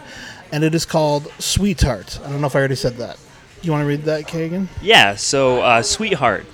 Washing ashore onto a desolate island, Jen has already survived a harrowing ordeal. Stranded and alone, she searches for shelter, finding only the scattered remains of a long-abandoned campground, and, weary from her terrible journey, she collapses in hope of a peaceful rest. But night is when it's most dangerous here. That's when the creature comes. That's a really short... Yeah. You really don't need more than that, though. You have a girl who's stranded on a desert island, and there's a thing that comes out at night. Yeah, I do want to say it's a creature feature. I think this is a survival film crossed with creature feature. I didn't know that going in because I had read the IMDb synopsis rather than the festival guide. And in the IMDb synopsis, it says, she must spend her days not only surviving the elements, but it must also fend off the malevolent force that comes out each night. So I thought, malevolent force. I thought, is this going to be supernatural? Yeah. What is it going to be? And honestly, I kind of was excited about seeing the malevolent force movie. So when there was an actual creature, I was like, I was hoping for malevolent force. But but no, I mean, I think it's a tiny bit of a spoiler to say this is a creature feature movie, but there's really no way to talk about it unless you say that it is. I think you can figure it out because really within the first 5 minutes maybe you see something that might have been ravaged by this creature. Yeah, you see the results of this creature in action. Yeah, so you can put two and two together fairly quickly. Yeah. Although I would say the one thing this reminded me most of was Lost. And, and I thought, because there wasn't really a specific analog for this film for me. But thinking about like the creature on Lost, which, as I said on Twitter, is like mostly blowing smoke, this one actualizes the monster, and so that's fun. But it had that kind of mysterious quality for much of the movie. Oh yeah, the reveal of the creature is one of the best scenes I saw this year. Yes, it gives me chills thinking like it was so creepy. Yeah, it was really good. Yeah, it totally surprised me. Uh huh. So, what was your initial thought on the film, William? You know, it's interesting when you go to these screenings where if you go to the one where it's the Q&As after with the filmmakers, mm-hmm. right? So, and I'm saying this just in case a listener doesn't do this very often or hasn't done it, right? Where this is something I could have seen myself seeing, you know, just at a normal movie theater. And it's not anything that's like necessarily groundbreaking, but you know it has its own style, its own take, its own feel. Yeah. But for me, it was so surprising hearing the Q&A with all of the filmmakers, the star, the director, and have them explain their impression of what they were doing because it wasn't anything that I was experiencing. So that's picking up on the themes of the film that they were trying to get across. I mean, I was picking up on the horror thriller aspect of it, but you know, it took. Not just what they were saying, this is what it could mean, but also like when the audience was asking like what inspired this, where do you get like the ideas of what it is or isn't, and the names, and their answers were just totally surprising to me. Right. And so what I'm saying is if we were just reviewing this after seeing it in our local theater, I would have an entirely different point of view and conversation than having listened to the filmmakers talk about it, which is very interesting to me. And of course, that's the element of going to these film festivals that I think add a dynamic that of going to a screening that isn't normally what you would experience. You know, totally. Yeah. So I know what William's talking about. It's not necessarily this, but I'm just shifting slightly to Kagan. Did you see this with a filmmaker or cast Q&A afterwards? The director did a Q&A afterwards, but I didn't stay. Okay. Yeah. Did you pick up on any kind of social themes permeating this as you were watching it, or did it just feel like kind of a straight-ahead survival horror film? I mean, I did feel a social theme of the woman not being believed. Yeah. I felt that for sure because... well, and I can't really talk about why without spoiling a certain point in the film, but there is, you know, credibility taken into. Yeah, I think her race and her gender both play a role in what we're supposed to take away from a person like herself having experienced a major trauma. Right. And whether or not that's taken seriously. Oh, wow. Yeah, you know and that makes the title make a little more sense, too. Yeah, and I think that's what the title is getting out. The title now, as William said, the filmmakers didn't really push hard on that as being the meaning of the title. They were kind of just like, well, why don't you, do you want to say what they said? Well, my memory was somebody asked about it, which again, This is really fascinating when you go to these kind of screenings, because people are asking the filmmakers right there on the spot, like, what does this name mean, right? That was the first thing in their head. Filmmakers are right there. There's like, I don't know, 8 or 10 people up there, and they're all just like, well, the entire time we had like a bunch of names that we were throwing out there as jokes, and this was one of them. And I was like, so it's a joke name? And then they just, that was the best joke name we had. And so I was just kind of like, well, that's weird. And I didn't know if they were joking or, because, you know, it was very dismissive, and I didn't know, like, I don't know. It was hard to know if that was serious or not, but it didn't seem like they put a ton of thought into it. So as with Hole in the Ground, how that was an A24 production, and we'll assume an A24 distribution, this was produced by Blumhouse. Right. And they had a sales agent there, and so I don't know that Blumhouse will be distributing this film. So that they really should. That title might change. Who knows? Yeah. I mean, I literally ran into Jason Blum as he was leaving the theater. You saw him. I had to run downstairs for something. I don't remember why. To get a ticket? Oh, yeah, because our tickets got messed up. There's a chance he's listened to this show before. Yeah. And maybe we'll listen to an episode like this. Yeah. Jason, it's a good movie. Oh, I think it's fantastic. And horror fans will really enjoy this. Yeah, I think so as well. Yeah. But maybe don't be surprised if the title isn't Sweetheart when it comes out in theaters. Although, to the point that we were discussing before, I do think it hits that social commentary perfectly. It does. I was kind of shocked to hear them say that, and maybe they were just making a joke then. They might have been. They're just blowing it off, like, because they didn't want to talk about the politics behind it, because that doesn't, I don't think, come through super clearly. I think you could absolutely watch this on a superficial level and have a good time watching a creature feature set in a very unique environment and orientation toward the monster as well. That the monster is very different than where you. I think that's so fantastic though, because it also I love, you know, being able to enjoy a film on multiple levels. Yeah, and this really could be a provocative film as well as a popcorn film at the same time. Yeah, that's great. You know? Personally, I loved that it was set in Fiji. That was one of the other reasons I really wanted to see it, just due to my own cultural background. And so I was super excited to hear that they shot this on Bounty Island, which played a role in the Mutiny on the Bounty films. I think the 80s version. I'm not sure exactly. One of the Mutiny on the Bounty films used this location, and this is very close to the Mamanuca Islands, where they have been shooting Survivor for the last 5 years, but also where they shot Castaway. Oh, really? Yeah, so this is literally a stone's throw from where they shot Castaway. This movie has a ton of vibe from Castaway, too. Yeah, so I thought that was really interesting. And Adrift as well, I believe, was shot in this area from last year.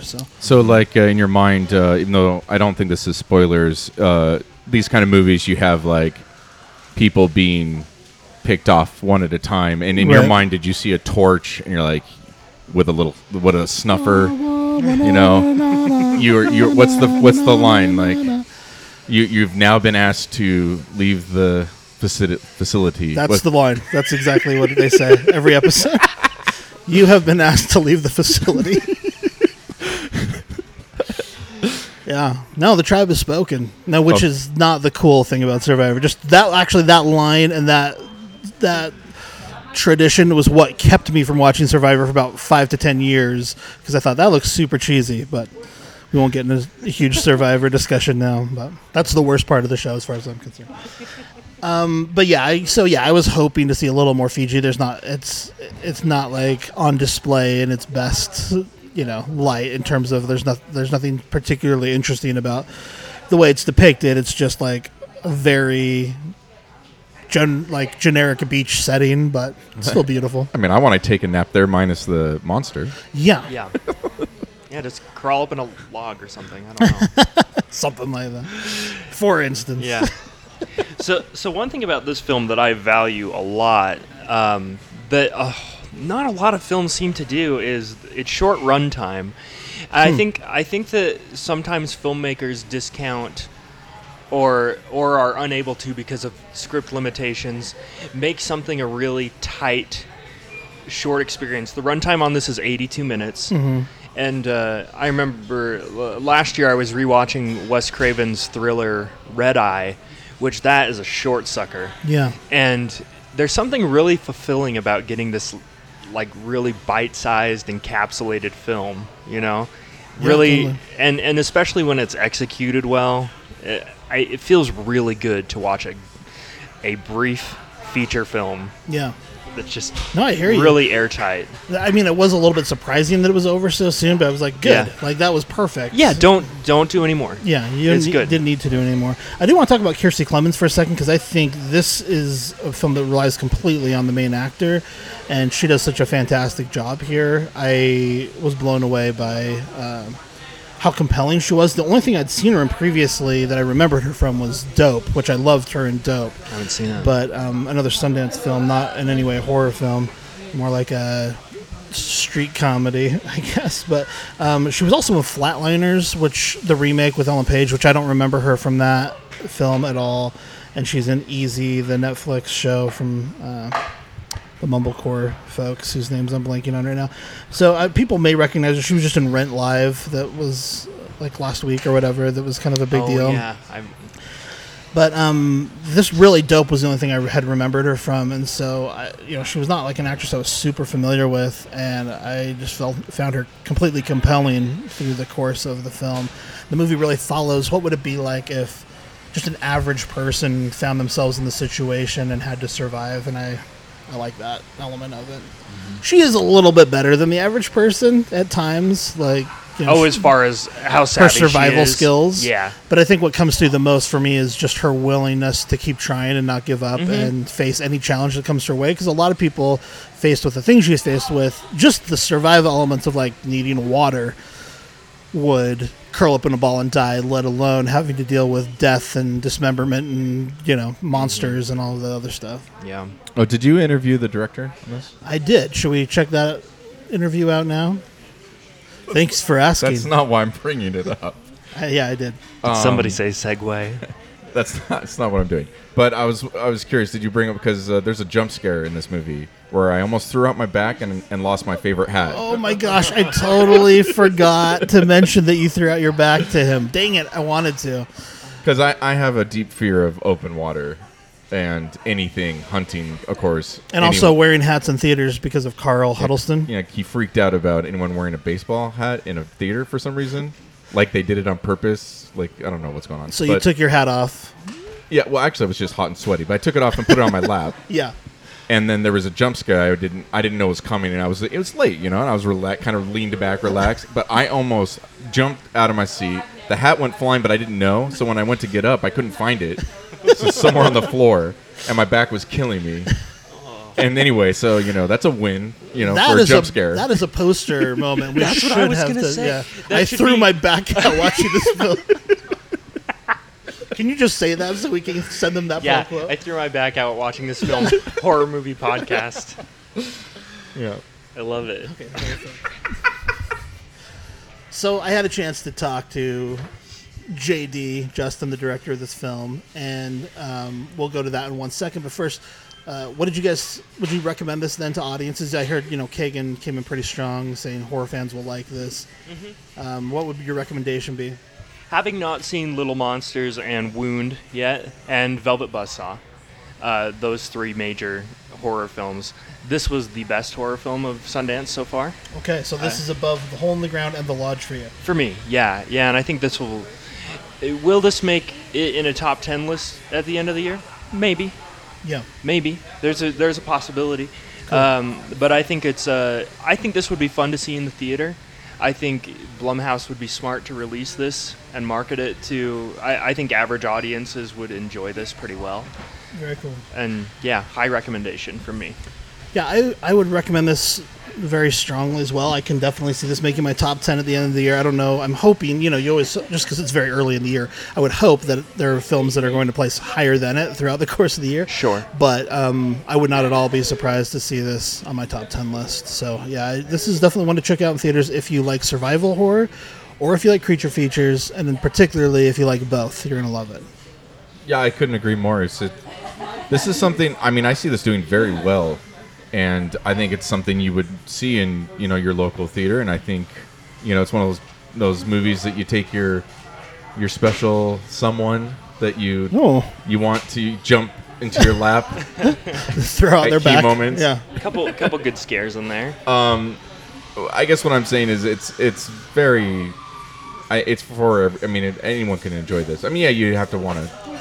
I would say it's not terrifying. I think there are some scary things in it, but I do think it's not mild, but I would say middle ground, you know, in terms of the fear factor for me. But what would you guys say? Do you think this is a pretty scary experience, or no? Not so. I would put it on the same level with, also location-wise, with something like The Shallows. As far as how scary it is, it's like, yeah, there are moments that will surprise you and scare you, but it's not going to give you nightmares. They handle tension well. But yeah, I didn't actually find the creature to be particularly scary for me personally.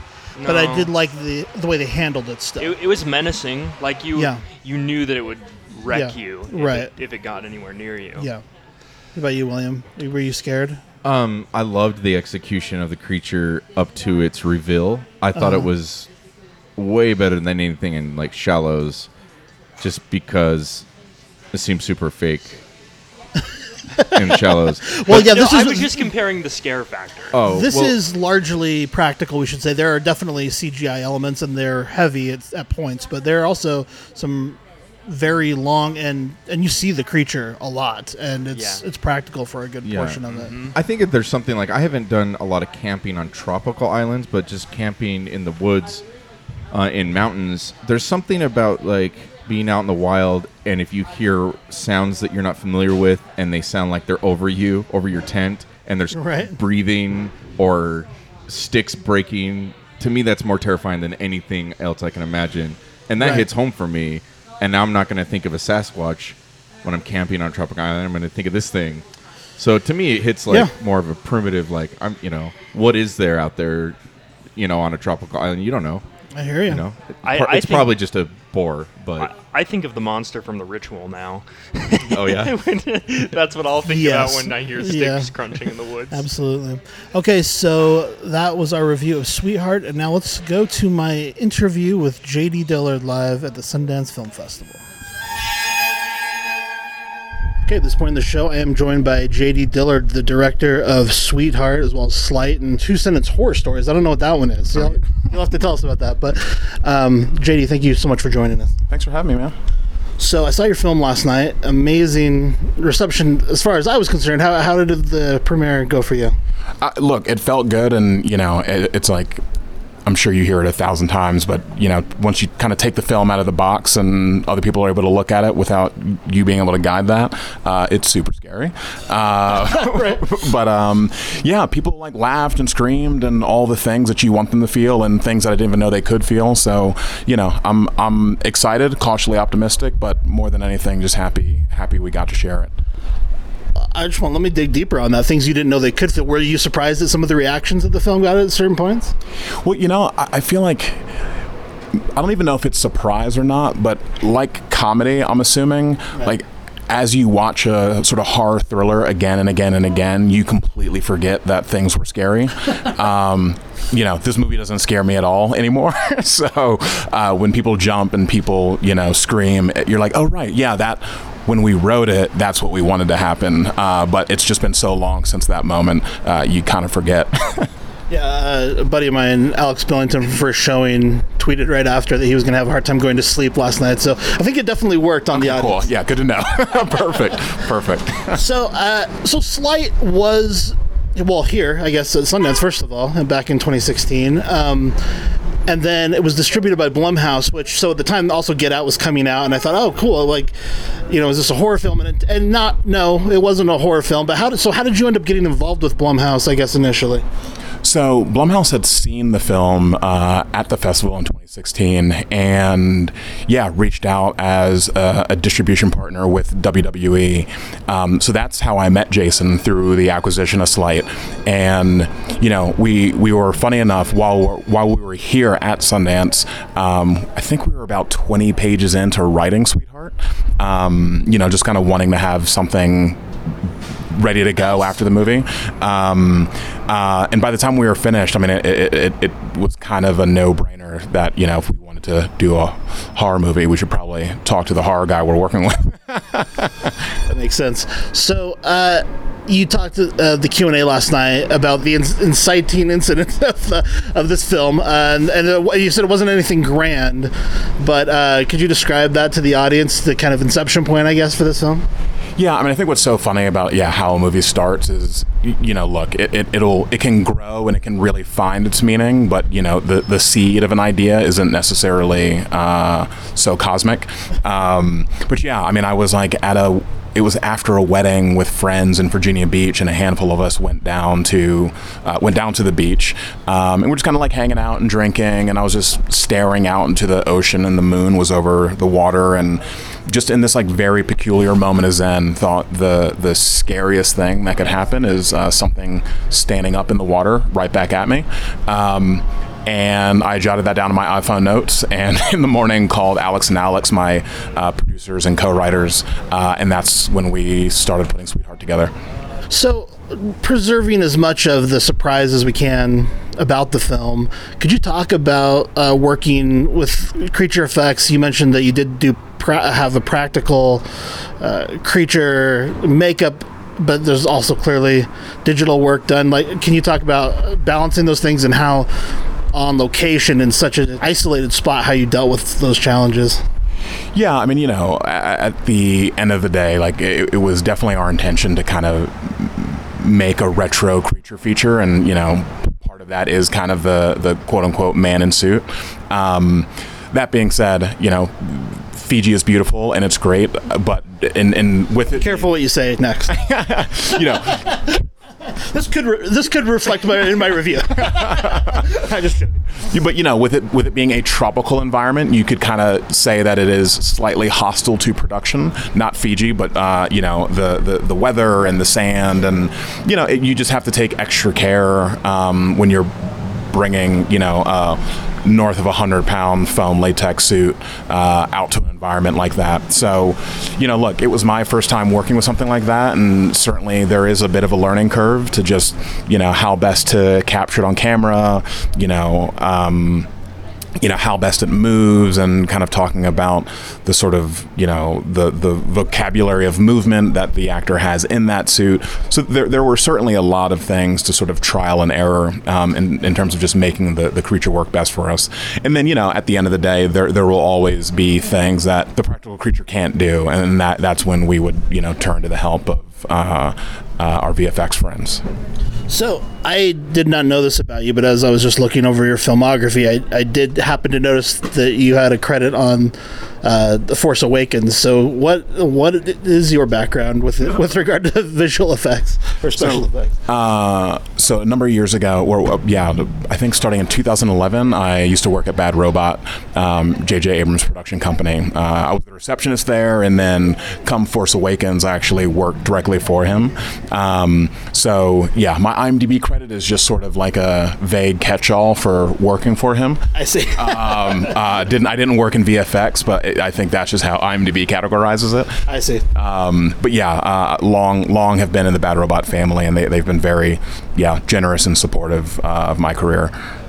That's cool. So you talked about the weather. Fiji has had some pretty severe cyclones the last 2 years in a row. Was that a concern in terms of finding a good production window? Did you have any problems while you were there? Yeah, so we shot in May, which, if I remember correctly, is just at the end of hurricane season. So, funny enough, I mean, it only rained a handful of times while we were out there. What we were more up against, honestly, is just rapidly evolving weather, and not even inclement weather, but just, you know, it being perfectly blue skies, and then, you know, within an hour, it being completely gray and overcast. And you know, that type of rapid weather shifting is not so fun for our cinematographer. Just trying to keep all of that consistent. So it happens so fast. So there was certainly a lot in the color grade where we had to sort of balance things out, because, you know, halfway through a scene, the sun came out, and, you know, it's not like we can shoot it later. So I'm sure you've talked about this ad nauseum because it's impossible to talk about this movie without referring to the fact that there's so little dialogue in the film. I'm curious how you approached that as a director. Were you looking for an emotion in each scene? What was it that you were looking for in each of these moments, and how did you go about directing that? Yeah, I mean, it's a really peculiar way to work, and from the very beginning, the Alexes and I, we when we were writing this thing, we knew that we just didn't want to use those sort of narrative mechanics where there's some conduit to getting inside her head, because when I'm alone, I don't really talk to myself in like a problem-solving sense, and we wanted to represent that. And to a volleyball, yeah, no, which you shot where Castaway was shot, basically. Not too far. Yeah, it was like 20 minutes away, super close. But a lot of that work came down to just kind of hashing it out with Kiersey and making sure that going into every scene we knew what she was driven by, and honestly, not too dissimilar from a scene that has wall-to-wall dialogue. It's just, why are we here today in this moment? What do you need? What is preventing you from getting that? Except the tools that we're talking about are just a little more primitive. It's like, I need to sharpen a spear. But why do you need to sharpen a spear? But yeah, at the end of the day, the conversation ended up kind of still being the same as if we were covering, a really hard, dramatic, dialogue-heavy scene. That's interesting. Kiersey's incredible in the film. I think the two of you, between you, did an incredible job at crafting that performance as it comes across to the audience. Was there any point in post-production where you thought it would be nice to have a little dialogue right here? Did you feel really confident once you wrapped production? Honestly, I think we were just so firmly on board for it being, Spartan in that sense, that by the time we got to post, there was not even another way to think about it. That is what I shot. No options. Yeah. It's incredible, I should say. I want to be clear about that. I think it's done amazingly well. And again, I owe it working to Kiersey almost entirely.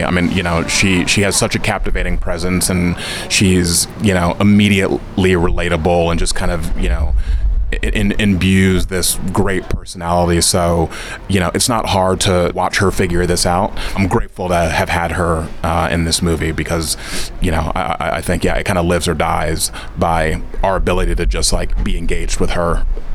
So what does the script look like for that? How do you go about scripting that? We wrote it like any other script, but since there was no dialogue, it just barely broke 60 pages, which, I think kind of can freak your producers out when you hand a draft in and it's half as long as it should be. But, you just kind of have to trust that you're writing at a pace that is actually going to equate to enough story. So we were really happy, and we were very lightly cutting some scenes together as we were shooting, and we were very happy early on just to clock that okay, this thing that we thought should take 2 minutes is actually taking 2 minutes, even though it's only 4 lines of action. So we definitely kept an eye on that just to make sure that we were actually enough movie. Did you do a lot of survival research in your writing process? Like the chumming thing for me is something that probably not a lot of people would know about. How much did you go into kind of survival on an island research when you were writing the script? We looked at that a little bit, but truthfully, part of the thrill of Sweetheart to us is that we're following a character who is not an expert, it's a very different movie to watch the ex-Navy SEAL wash ashore and look how clever they are. The cleverness that we wanted to tap into was just her being human, and her willingness to keep trying in the face of all of these challenges. Yeah, and one thing that definitely happens in the film is that a lot of the things she tries don't work the first time. So it is a little trial by error as opposed to just showing up and knowing exactly what to do.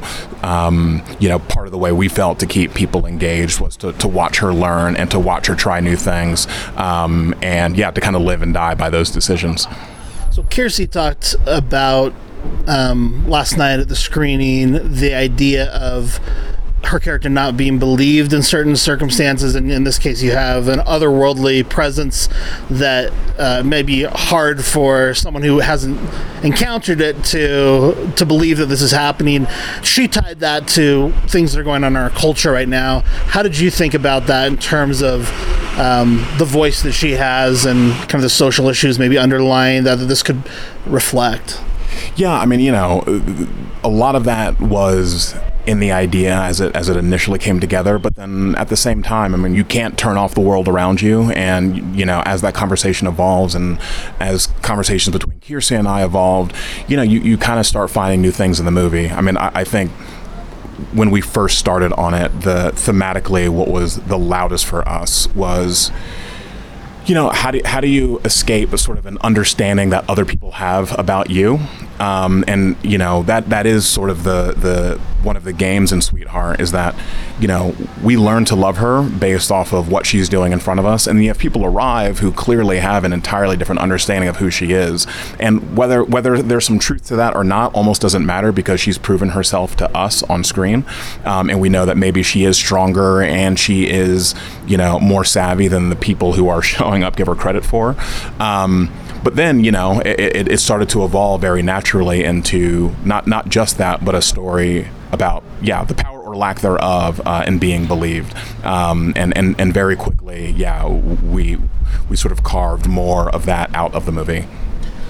Could you talk a little bit about just your casting and how you came upon Kiersey and Emery, and how you decided to cast them in the film, what you were looking for in these characters? Yeah, I mean, obviously, first, just like wanting to work with great actors is always the goal. You know, I think Kiersey is just so effortlessly relatable that when you're looking at a movie where the camera's going to be on their face for like 95% of it is a really helpful quality. And then Emery, what I just love about him is that he is such a chameleon, you know, and we wanted to have this guy who, you know, we could like for 0.5 seconds and then immediately start getting frustrated with him. And, you know, one thing that Emery and I talked about a lot was just, he entered our movie as if he was the main character. That's what we wanted to feel as he joins Sweetheart. So he kind of has to live with this bravado that, like, you know, in the alt universe, he is the lead. That just happens to not quite fit with the movie that we're watching. So, which also fits so well with the themes you were kind of referring to earlier. I think all of that just works so well together. So, anyway, I just wanted to congratulate you. I thought it was an amazing film. Thanks, and you know, as a horror fan, and with my Fijian bias, there wasn't anything I disliked about the movie. I had a great time. So awesome. Well, thanks for coming out, and it's been super fun to chat, man. So where can people follow you online, and where can they look for this film in the future? If you want to look at my inane musings on social media, I'm at J.G. Dillard on both Instagram and Twitter. Very cool. Thank you so much. Thanks, man. All right, well, this is my interview with J.D. Dillard of Sweetheart. Again, we recommend people check out that film. We've now talked about all of the straight-ahead horror films at the festival. There were a lot, though, of what we would call horror-adjacent films or thrillers that would be of interest to horror fans. And so we are now first going to talk about those that have the most horror in them. And at the end of the show, we'll talk about the films that kind of tricked us, maybe, that we thought were going to be horror films, but then ended up not being horror films. So, in the thriller or general creepy category, let's start with the Ted Bundy film. This one has been getting a huge amount of online chatter from people, I think, who weren't even at the festival because of the trailer. People thought that the trailer glorified Ted Bundy and made him look like kind of a sexy rock star. And so I'm curious, Kagan, having seen the film, how you felt about that. This is directed by Joe Berlinger, who is most famous as a documentarian, and in fact just directed a Ted Bundy documentary for Netflix that's very popular right now. But he also did the Paradise Lost films, that's and right. A lot of just really intense, creepy, real-life horror. So he's here now dealing with real-life horror, but in a somewhat fictionalized setting with actors and scripts. And Kagan, what did you think of the extremely long titled, extremely wicked, shockingly evil, and vile?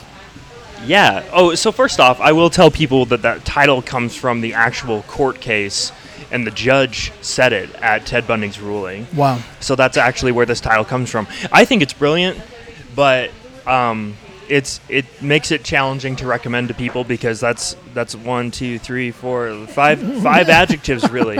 Or sorry. Anyway, so the director came out before this film and he addressed the sort of controversy around the trailer, and he was really actually kind of upset about it because as the director, he says that he had very little input, actually no input on producing that trailer, as is often the case. Right. Like trailer houses make the trailer and they answer to the studio. Yes. And so, and to give you even more background on this director, he worked on all those documentaries that you mentioned, but he also works on Innocence program. So he was integral in getting the Memphis 3 out of jail, right? And he's also worked with other convicted murderers who he thinks are innocent. Yeah. And so he wanted to kind of take that spin of how he's doing something kind of very misdirectional here, which is the idea of how somebody could, on the other hand, be totally guilty and convince the world that they're innocent. Yeah. And so this movie I think that's the interesting idea for me when I heard about this is how would... now, I said victim on Twitter, and people didn't love that, but the actress who portrays Liz... Lily Collins. Yeah, she referred to herself as a victim in an interview that I saw from Sundance, but she is Ted Bundy's girlfriend. And so anyway, when I heard that was the perspective, I thought, what would it look like as a friend of someone believing that they are innocent? Like, how would you... If it was your friend, if it was your boyfriend, how would you deal with this information and see this person if you were in that situation? Right. And especially in this case, you're dealing with a person who, by all accounts, was extremely charismatic, very attractive to people. Mm-hmm. Actually, he was a law student and he was intelligent. Even the judge on his case remarked... He said, "I would love to have somebody like you practice under me." The judge actually said that to him. That is crazy. And this is all from this was a televised, I believe, the first televised murder case. And does this all come through in the movie when you're watching the film? Or yes. Okay, interesting. Yeah, and so can I ask one more kind of trailer controversy question? Yeah.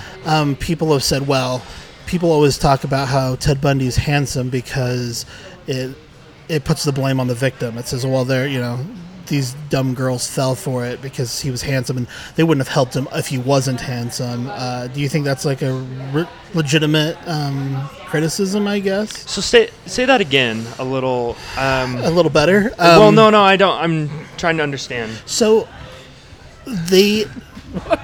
Who's saying that? That's the craziest thing I've ever heard. Critics of the trailer have said that there's a misogyny built into the idea that we always talk about Ted Bundy as a handsome person because that assumes that the only reason that these women were victims was because they were attracted to him, if that makes sense. So that if they had different tastes, they'd still be alive? Yes. I think with Ted Bundy, that's a really one-dimensional way of viewing him, because and I actually kind of I'm with the director. It kind of makes me mad that there's all the controversy surrounding the trailer and not. I'd rather the controversy be surrounding the film itself, right?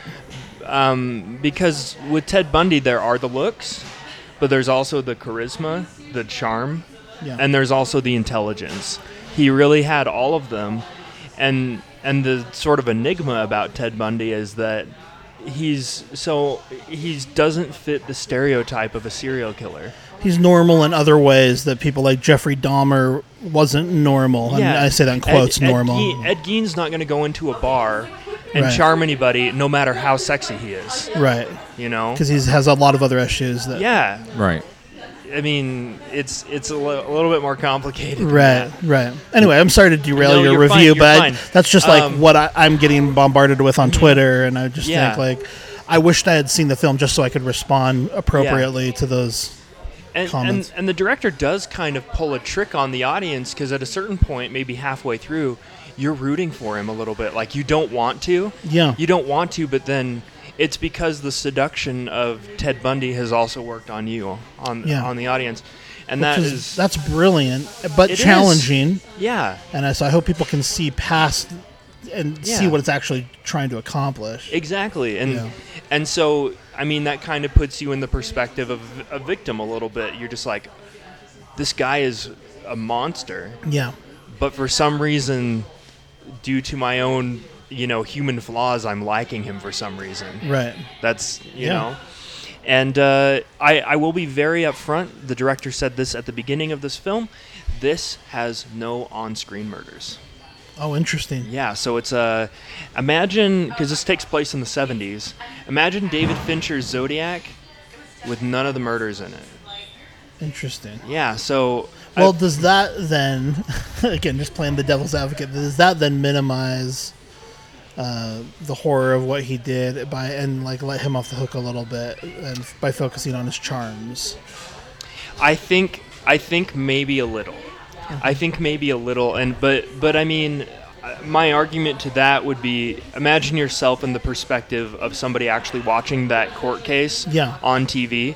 You didn't see the murders either. Right. You're just seeing this intelligent guy defending himself to a judge. Right.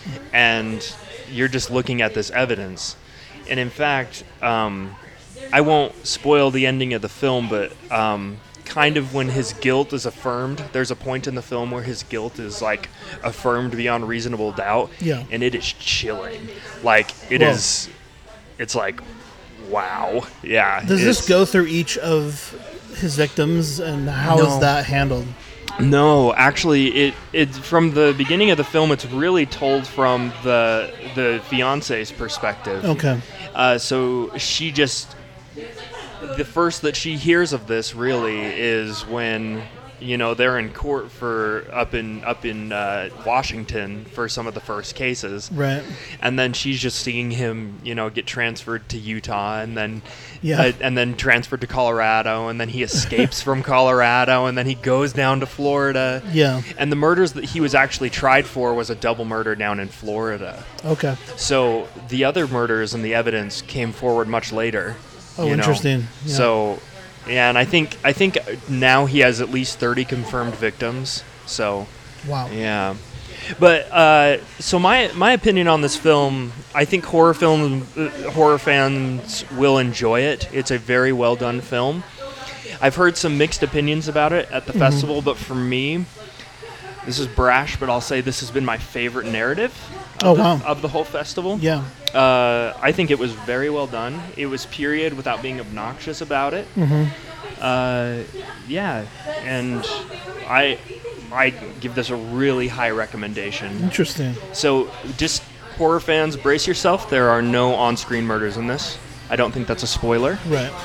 But yeah. Cool. Ooh, fun fact: Joe Berlinger's last feature film. Do you know what it was? No. Not a documentary. No. Blair Witch 2. Oh, that's funny. Which he referred to and made light of at the beginning. That's hilarious. Joking about it. He's like, my track record for features isn't very good. Yeah, you ain't kidding. So, anyway, that's extremely wicked, shockingly evil, and vile. Wow, that's incredible. All right, Kagan, what else do we have from the horror PSA category? Okay, yeah, I'll try and cover some of these a little more quickly. Okay. So the next one I have listed is Cher, which is another A24 release. Did you see this, Josh? I didn't even hear about this one. You were the one. Oh, Cher. Yes, I'm sorry. I was like, I heard about it from you. For some reason, I thought Sonny and Cher in my mind. That's what, when I said that to people, I said, well, we saw Cher, and they're like, oh, did she show up at the Q&A? I'm like, wrong Cher. Yeah, S-H-A-R-E. Yeah, I was very interested to see this one, and I was hoping this would be not only a little bit horror thriller, but also maybe my favorite narrative of the festival, based on what I had heard about it going in and having seen the short film that it's inspired. Derived from, yeah. Okay. I'll say right up front, I don't think this could qualify as horror, even on the most inclusive list. What about thriller? Sure. loosely. It's mostly, I would call it a teen sexual assault drama. Oof. Which I'm sad to live in a time where that's a genre. Right. But it's a teen sexual assault drama. It is made by, well, did A24 produce this? It's an A24 film. Yeah, I think they did produce it. And it went through the Sundance Labs and everything. It started out as a short film. I think she's been working on this for like 4 or 5 years or something like that. Okay. And you can tell this has some of the hallmarks of an A24 film, mm-hmm. as in its unconventional approach. In some ways, I also really, this is the first film in a while I've seen Robert Altman-esque dialogue scenes where you really have to focus and there's like 10 things happening at the same time. We saw a film like that at Slamdance. Oh, really? Yeah. The Vast of Night. Okay. Yeah. Yeah. But go ahead, sorry. Oh, you're fine. And I think again, it's sad to say this, but we live in a time where... these sexual assault dramas, there's a lot of them being made, mm-hmm. I think, and even TV shows, Netflix has, 13 Reasons Why. Right. That it's tough to get a unique approach on this. Mm-hmm. And I think this shows sort of the penalties that a person would go through just by asking for help, having possibly gone through a sexual assault experience, and kind of how your friends can turn against you, even though you're the victim, how your friends can turn against you, your school can turn against you, your family can turn against you, and it's a nightmare. Yeah. And it almost becomes less a question about, because there's this mystery of did this actually happen or not. Right. They're trying to pick up these pieces, but it becomes more a question of why do we treat people like this? Right. Why do we treat victims this way? Right. Like, regardless if it happened or not, why do we make their lives harder? And when you say sexual assault, it's probably, I'm guessing it's not on the same level as The Nightingale in terms of, like, no, heavens no. being disturbing in that way. This is more about, like, a photo or a video going viral. Yes. And, like, shaming people for their sexual dalliances or whatever. Right. I'd say a really quick setup is that I think the opening shot, our main character, this girl, wakes up on her lawn, passed out. Mm-hmm. And she just kind of wakes up and clearly has no memory of what's happened before. Right. A day or so later, some friends start texting her saying, "Have you seen this video? We're pretty sure it's you in it." Right. And it's a video of her laying face down on the floor in a fairly compromised position with her pants not completely on. Right. And people joking around. And that's kind of the inciting incident. Mm-hmm. But not to go too long on this, I would say... I don't think this movie was perfect. I don't think it's horror. I think it was decently made, though. It's worth a watch. So it's interesting because the director, Pippa Bianco, she did the short film version of this, has pretty big stars in it, I would say. Taja Farmiga plays the main actress in the short film, and Keir Gilchrist from... It Follows is the young man that's like her friend. And so I was surprised then looking, and it has more, also other recognizable actors in the short, but I was surprised then looking at the feature that I didn't really recognize much of the cast. How was the cast in this? And did you hear anything about the casting while you were at the fest? Hear specific things about the casting. I'm curious how they got, I guess, a more famous cast for the short film than for the feature. Yeah. Maybe that was intentional. Maybe. Sometimes people want new faces for stuff like this. I'm assuming Taja Farmiga aged out of the role probably in the several years it took to go from short to feature. I think this is like maybe a 15, 16-year-old character. And I know Charlie Plummer plays the Keir Gilchrist character. Charlie was... most seen by horror fans recently in The Cloverfield Killer. He was the young man in The Cloverfield Killer. I haven't seen that yet. Yeah. But. Okay, cool. Interesting. I was just curious. Yeah.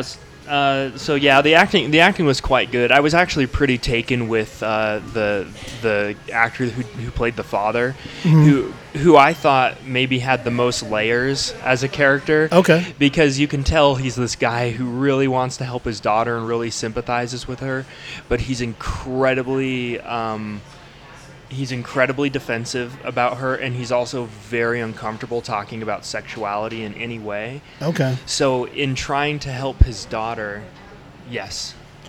So it was J.C. McKenzie? That's right. Okay, so people may have seen him in The Departed, The Wolf of Wall Street, The Aviator, so it sounds like he's a Scorsese guy. Sweetheart, yeah. He did a good job as this father who wanted to be supportive, but was also completely terrified by the situation. And because he was so immobilized by it, he almost added to the problem at some time. Interesting. Yeah. I mean, I think this is a big thing in our generation. It's something I hope I never have to deal with as a parent, like, going forward. But this is definitely something I know a lot of young people, I think particularly young women, have had to deal with. And so I think it's a movie for a time that it sounds like maybe not as good as I was hoping for based on your reaction. Would you recommend people see this film? I wouldn't tell horror fans to run out and see this. Right.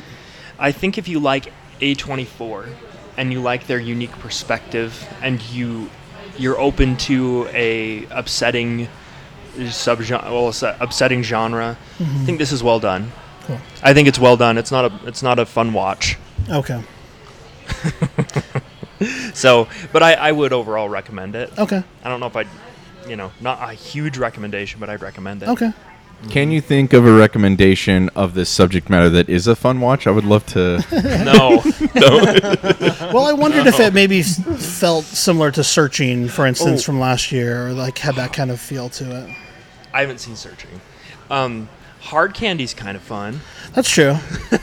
Yeah. But you have to have a strong stomach for it. Yeah. And I'm the worst growing up with vocabulary, but I don't know, fun. There's got to be a better word for horror fans. When you're a horror fan, you learn to have fun with some pretty grisly scenarios. Yeah, absolutely. Yeah, but there are other words you can use that can more accurately hone in on the emotion that you're experiencing. Possibly. And you think it's fun? That'd be... Well, I don't know about this film. Yeah, I agree. Like A Quiet Place is so suspenseful, and you're sitting there, and every part of your body's puckered up and tightened. But and then there's a big jump scare or something. It's fun. Yeah. And even like a really gory film, like a lot of 80s slashers, can be fun to watch. There's something about that. Oh, right. We switched into general horror. I just meant the subject matter of sexual assault. Yeah. Of sexual assault. Yeah. Well, probably not. Only the closest thing I could say is Hard Candy, because it kind of turns the idea on its head a little bit. I'm just joking around. How dare you? I do stuff that all the time. Yeah, it was fun. They're like, was it fun? What was fun? Well, I mean, the part where you were murdered. Actually, I think a lot of sexual assault films, although that's obviously like the worst thing we can think of, short of murder, is a lot of those films turn into like these revenge fantasies, and those fantasies can be fun. Like Revenge from last year is kind of a fun movie, despite it being based on like a really... I Spit on Your Grave, Rip Roaring Tragic. Time. Yeah. I'm just kidding. Last House on the Left. What are you talking about? These are fun movies. Right. So people don't get Kagan fatigue. Is there any other things that you want to talk about next? Well, Corporate Animals is one that is in the midnight section. It's directed by Patrick Bryce, who, yes, he has done comedy with The Overnight before, but he also, which I saw at Sundance a couple years ago, but he's most known to horror fans for doing Creep and Creep 2, and so... He did. I like those movies. I love Creep and Creep 2. I do. Both of them. And, and the main actress from Creep 2 was at the screening, so I thought, ooh, she's going to be in this film. I'm excited about this. And so she wasn't. I was like, did I miss her? She wasn't. She was just at the screening to support Patrick Bryce. But, so I walked into Corporate Animals knowing that it was Patrick Bryce, knowing that Demi Moore was in it, and seeing a really terrifying image to go along with the movie, potentially terrifying. And should I describe it? Yeah. It's Demi Moore peeking through some rocks. Well, actually, you don't. I think you know it's her. And she's wearing this weird sort of papery mask, translucent mask, and like glued to her face, looking at the camera like a total freak. Yeah, so I thought it's kind of unsettling. This could be fun, and I had heard rumors that it was survival horror-ish. And so I went into Corporate Animals. So I had kind of a bus night the other night, because at first I went to Velvet Buzzsaw, which... Would you call that horror? Yeah. probably ultimately, but it came out on Netflix literally a half hour after I got out of my screening. Yep. I was like, what? Yeah. Like, and then I went straight to Corporate Animals, and I thought, oh, this was not a horror movie. This is just a straight up goofy comedy. It's a, I'd make it 95% comedy, maybe 5% horror. I don't even know if I'd go 5%. Maybe 2. There's some gore. And there's some kind of fantasy trip, like psychedelic fantasy stuff that verges on horror. Which I hated that. Really, that was maybe my favorite part. Oh, I hated it. But anyway, sorry. I didn't actually like this movie. I just want to say, and I feel bad saying that because I like everything else Patrick Bryce has done. And the writer is this great British writer who's done some amazing work as well. In fact, Patrick Bryce said he was his favorite current working writer. So Sam Bain? Yeah. So he did Peep Show, if you're familiar with that series in the UK, is probably what he's best known for. He also did a film, but I can't remember off the top of my head what it was. But anyway, Corporate Animals is a comedy, not a horror film. Absolutely. It's about some people who go on a corporate retreat, and they get trapped in kind of a cave in New Mexico, during a canyoneering portion of the survival retreat, and then it's just them dealing with being trapped in a cave, and it's 99% played for comedy. I wouldn't say that the laughs are even that great personally. Like, it's fun banter, but it's not super funny for the most part. Right. I did like the hallucination portion that I was referring to. That's kind of like a trippy psychedelia, because I don't know. I just thought Ed Helms plays a role in that moment, and I thought he was really funny, and I loved the makeup design for that portion of it. But yeah, I mean, again, there's a little bit of gore here, as you can imagine, in a survival film. People who are trapped, they have to resort to some extreme measures to stay alive in a thing like this, and people can get injured in a thing like this. But not horror by any stretch of the imagination, not even slightly. No. What do you have anything to say about Corporate Animals? Did you see it, William? No. Okay. My initial frustration again was that on IMDb this is billed as a comedy horror, and because of that I prioritized it. And comedy's not my favorite genre. I'll be straight up honest. I just grew to not like it as much. I don't know why. But this movie made me laugh a few times. I can't lie. It did make me laugh a few times. It's pretty cartoonish. Yeah. Some of the smaller details in this, which you're really not supposed to worry about in movies like this, really got to me. I think, I'm going to rag on this film just a little bit. I'll restrain myself. But the set where most of this movie takes place is one of the worst looking sets I've seen in a feature film in a long time. And you go to New Mexico to shoot a movie anyway. Yeah. To shoot the exteriors, but they also shot the entire film in New Mexico. Mm-hmm. Why not just shoot in some real Red Rock Canyon? Like, right. What is the point of doing this on a totally fake looking set? It is. It's and it's not even like there's some. I know a teeny bit about geology, enough to know that there are some things in this cave that just made no sense, like the mixing of the sandstone with the limestone stalactites and stuff. And it's like this makes no sense. But then there's also just very unrealistic sculpting on the set, and at first when they showed it, I was like, this looks bad, but they're probably just passing through it. And then you find out, no, that's a major location for the film. Yeah, the major location for the film, and I was like, this is inexcusably bad looking. Well, in a lot of cave movies, they hide the bad cave design by just dousing the walls with like goo and water. Yeah. But one of the plot points of this film is that they don't have anything to drink. And so I thought that must have been why they didn't hose down the cave, but it just looks so fake. It looks so fake. I'm glad I'm not the only one. No, it looks like sitcom cave. Yeah, it looks. I mean, and this movie, this is such a criticky snark, but it had about the level of plot of an SNL skit. Yeah, like this would have been pretty funny, tightened down into about 5 minutes. Yeah, well, it would have been a good short film. It would have been a good short film. Or a feature if they had more plotting, but just nothing much happens, and the characters aren't interesting enough to sustain the runtime. This writer, besides having done Peep Show, which I recommend as a really original British comedy series if you like that sort of thing, also wrote Four Lions, which is unique because it is a comedy about suicide bombers. Oh, so it's dealing with a very difficult subject matter there, yeah. and I think pulling it off. Wow. So, but yeah, this, not as much for me.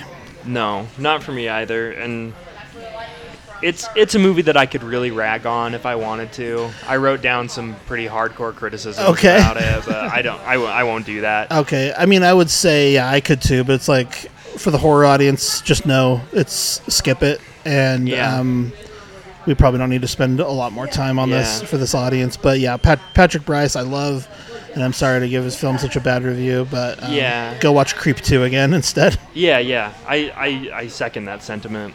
And I would say if you really like comedy, there are some laughs in this that work, and maybe it wouldn't be a bad Redbox movie, I guess, if you're a big comedy fan. But as a horror fan, it's a straight up avoid. Yeah. So I mean, some of the cast members are okay. There's an SNL cast member in this who is beloved by the people who watch the new series. I don't even know what her name is actually, though. Nassim is her name, and then there's Karen Sony, who was in like the Ghostbusters reboot and Deadpool. He's the taxi driver. He's fine.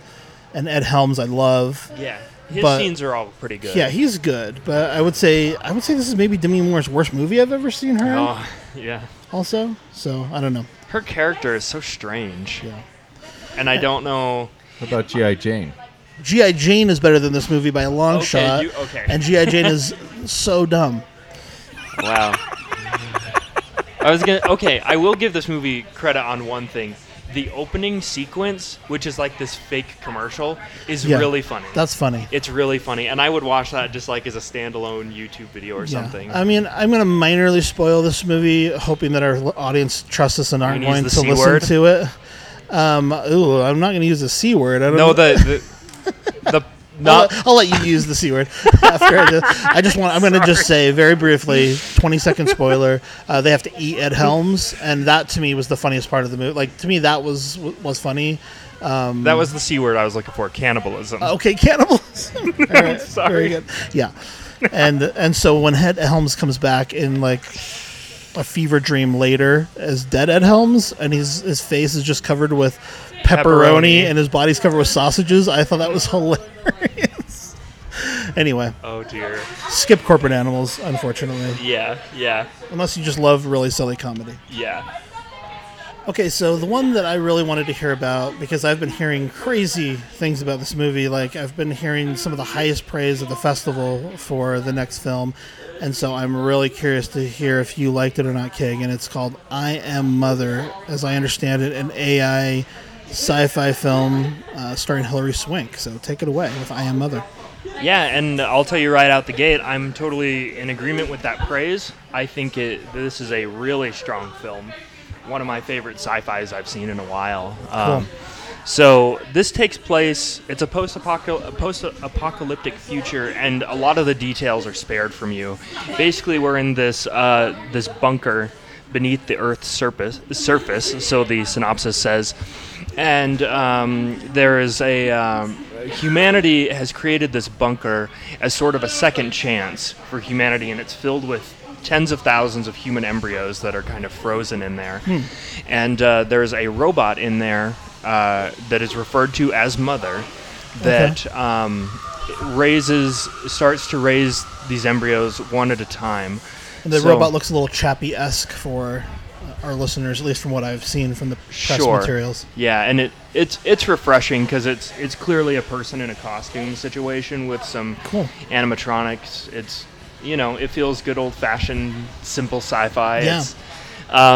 But anyway, so it's kind of got a room feel to it because it's this child being raised in complete isolation. Yeah, no, that's not Tommy Wiseau's The Room. Correct. Right. But we're talking about the Academy Award-nominated film Room. So this child is just raised by this robot, refers to it as Mother, and this bunker is all she knows. She's being schooled in there by the robot, and the robot tells her the story that humanity's been wiped out by this microorganism, a contagious thing.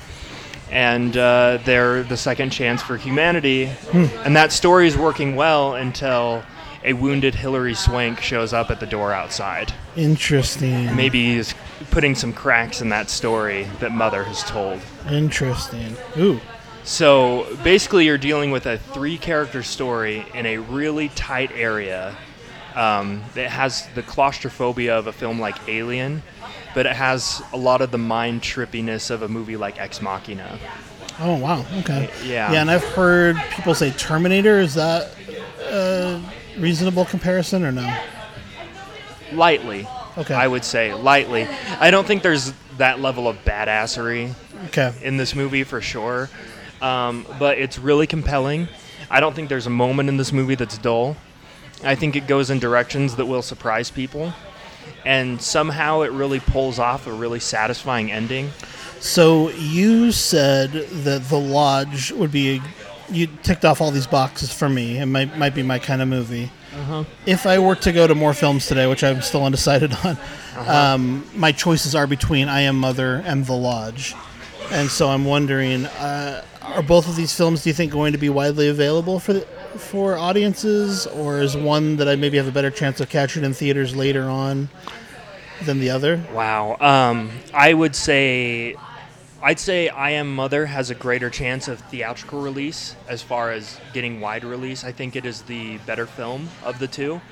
The Lodge I had problems with, but I think I can attribute a lot of that to Sundance-itis, where my standards are too high and it just didn't it didn't quite, rise to the level. I heard some people that really liked The Lodge.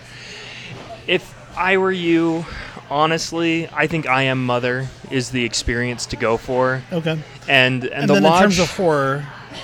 Oh, in terms of horror. Is there a horror element to this? Maybe on the Ex Machina? Yes. Okay. Yes, there's a twinge of horror to this in that Ex Machina style. So some good suspense. That's a really hard thing to pit against each other because I Am Mother is the better film, right? But The Lodge is also speaks to our sensibilities as horror fans and other things. Gotcha. Okay, cool. Yeah. Well, thanks for talking about that one, Kagan. Yeah, highly recommended. Excellent. Okay, hope the audience isn't getting too sick of me just yet. I'm going to talk really briefly about the other Blumhouse film at the festival called Relive. Okay, yeah. Not a horror film, I understand.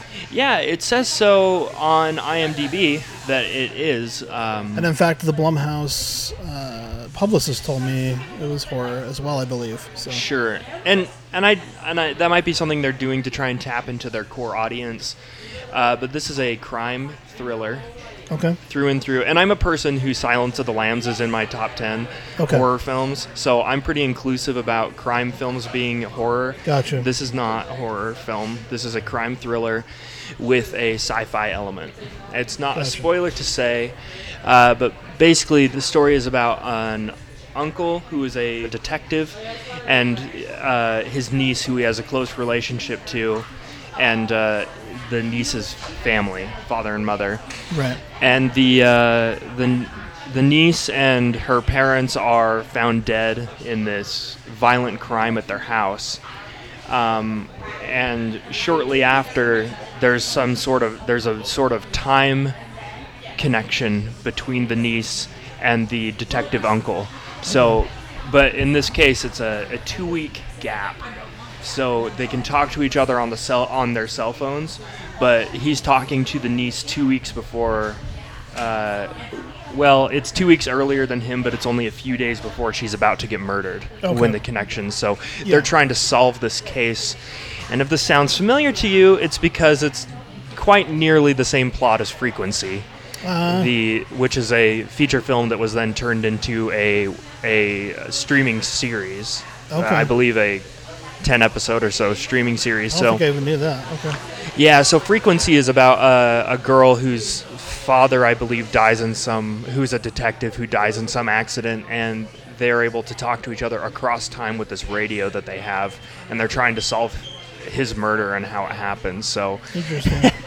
It's kind of gutsy that they took this plot that's already been done and just slightly made it different. But this is a well done film. Okay. I think the mystery is interesting. It's a little long for me for what it is. It's about 100 minutes. Not terribly long, but overstays its welcome. Maybe overstays its welcome a little bit. It has a few good twists in it that you might not expect. It doesn't feel like a Blumhouse movie to me. Interesting. Oddly enough, it feels like some other crime thriller. So, I'm still interested in it, but that's disappointing to hear. Yeah, it's well done. It's just especially not. Especially since wasn't it in the? Oh, it was in the premieres category. Okay. That's right. So not the dramatic competition, but and you want to talk about like being suckered twice in a night. I saw Corporate Animals followed by Relive yesterday, thinking I was going to two horror films, and neither of them are. Yeah. So my other suckered film was Velvet Buzzsaw, and while I would consider it lightly horror in terms of classification, I think it's more a satire with horror elements. It's hard to say because the drive of the film is a horror film. Like the entire plot of the film is from a horror film, but the movie spends most of its time sending up the fine art world. You know, it's kind of like Neon Demon or something like that? I would say Neon Demon feels far more like a horror movie than this does. Okay. But yeah, it's similar in terms of the vibe. This does not have the tone of Neon Demon. This is borderline comedy drama about Jake Gyllenhaal's character, who is a art critic, and he's dealing with Rene Russo and Tony Collette, who are people who are art buyers and work for different studios, and he's falling in love with a young lady who works at one of the art studios. And it's weird because you kind of do go through the film feeling like Gyllenhaal's your main character, but he really isn't the main actor in terms of action in the film. And he also, the film doesn't really resolve with his storyline being the most important element. So it is weird the way that the cast is used, I would say, to some degree. Where does the horror come from in this? So what you have is the young lady that Gyllenhaal's fallen in love with, and it's interesting because Gyllenhaal does play a gay man who has fallen for this young woman, and so he's in this romantically, and he's in this long-term relationship with his boyfriend, and then finds himself having these dalliances with this young lady because they travel around to different art shows around the country. And he's there as a critic, and she's there working for one of the art buyers. And so then they continually have kind of these romantic interludes when they're around the country. And you find out things about his relationship that explain, I guess, where his boyfriend's coming from on it, but that would be a spoiler, so I'm not going to get into that. But from Gyllenhaal's perspective, I think the point of it is to say he doesn't know what he likes anymore. Oh wow! He's a art critic dealing with his loss of perspective, trying to find his sexual identity again. Or something. Yeah, but I mean, I think that's just a minor undertone. It doesn't. Okay. It doesn't deal with that as the main plot point. Other than I think as a art critic, he doesn't know what he likes. Okay. And I think the sexual storyline is just meant to further show this is a guy who has said he's all about one thing his whole life, and but his actions are kind of not representative of that.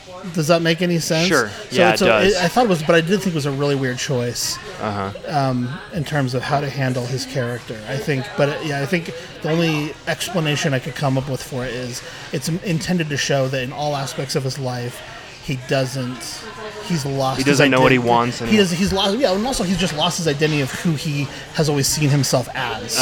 You know, I could identify that as being horrifying. Yeah, for sure. Absolutely. You know.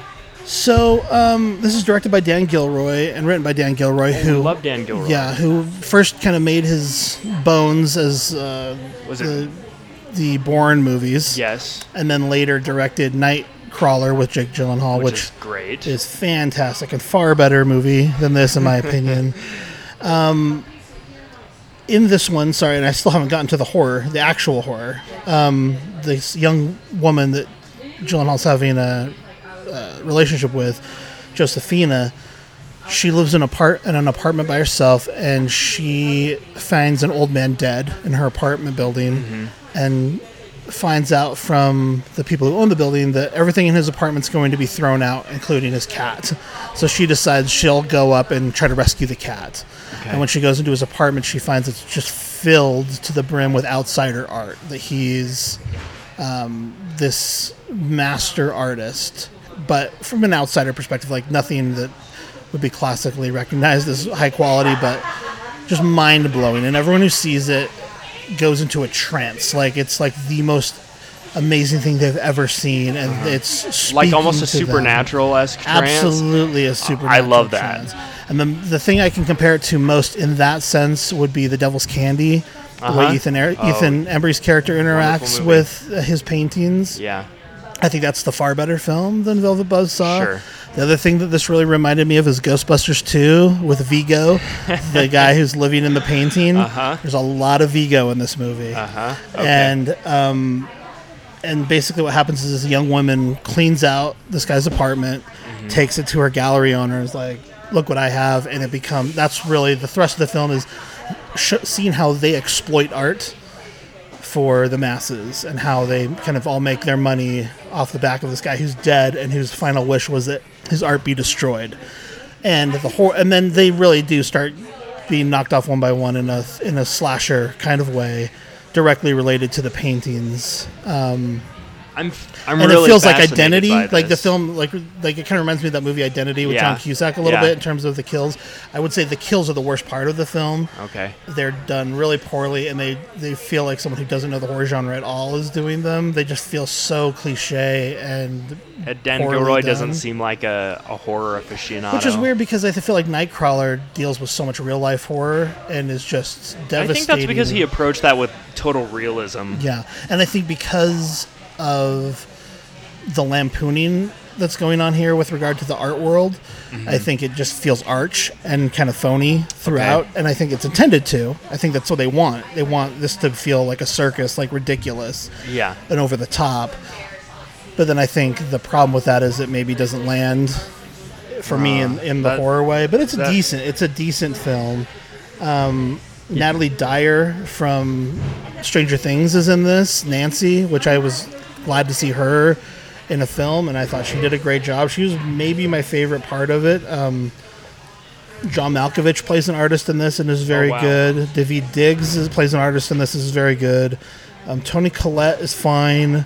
She's always good, but she doesn't have a ton to do. Right. Same with Renee Russo. She's always good, but doesn't. Toni Collette's either at a 6 or an 11. Right, and then she's at 11, but she's just not in the movie a lot. Okay. And same with Jake Gyllenhaal. I think they both actually go back and forth from that 6 to 11 within the course of this movie. But anyway, so I'm still interested in it. Oh, and I'm not dissuading people from it. I just think if you're not interested in a satire about the fine art world, you're going to not enjoy this because that is the majority of the film. And again, the evil painting is what the main thrust of everything is. It just doesn't feel like a horror movie to me most of the time. And the actual kills are the weak points for me. Like, I was really enjoying the art criticism world. Like, that was my favorite part of the film. The horror stuff was kind of like, meh.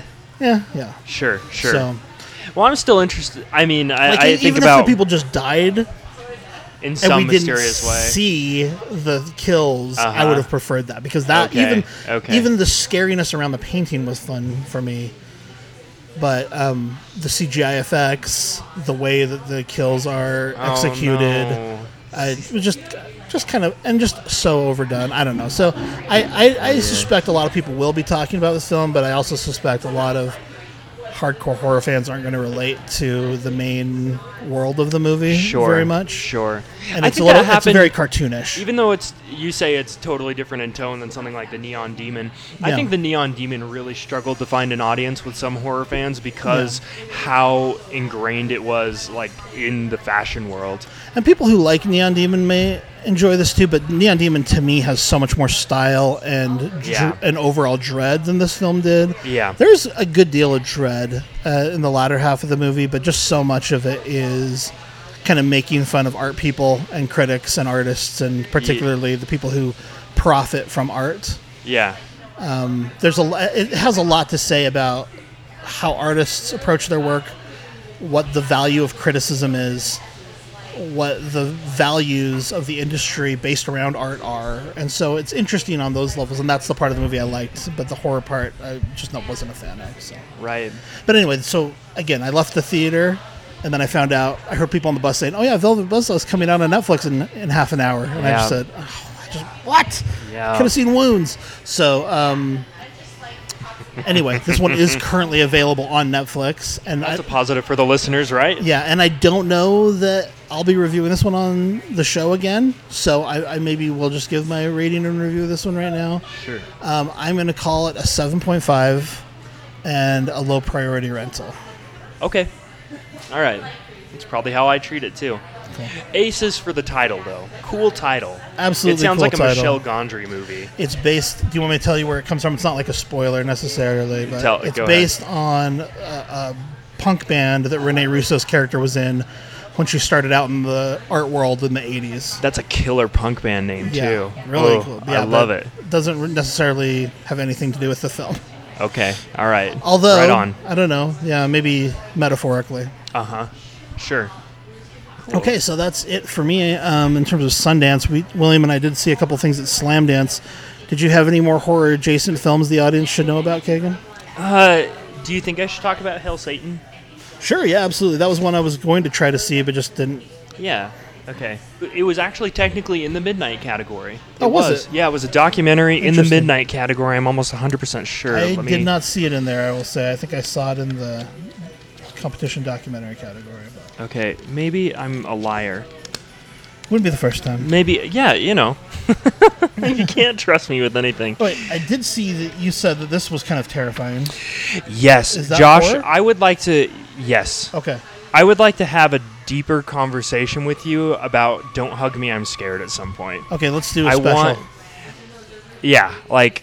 want to make a big donation and have you guys do an episode of my choosing. Let's do it.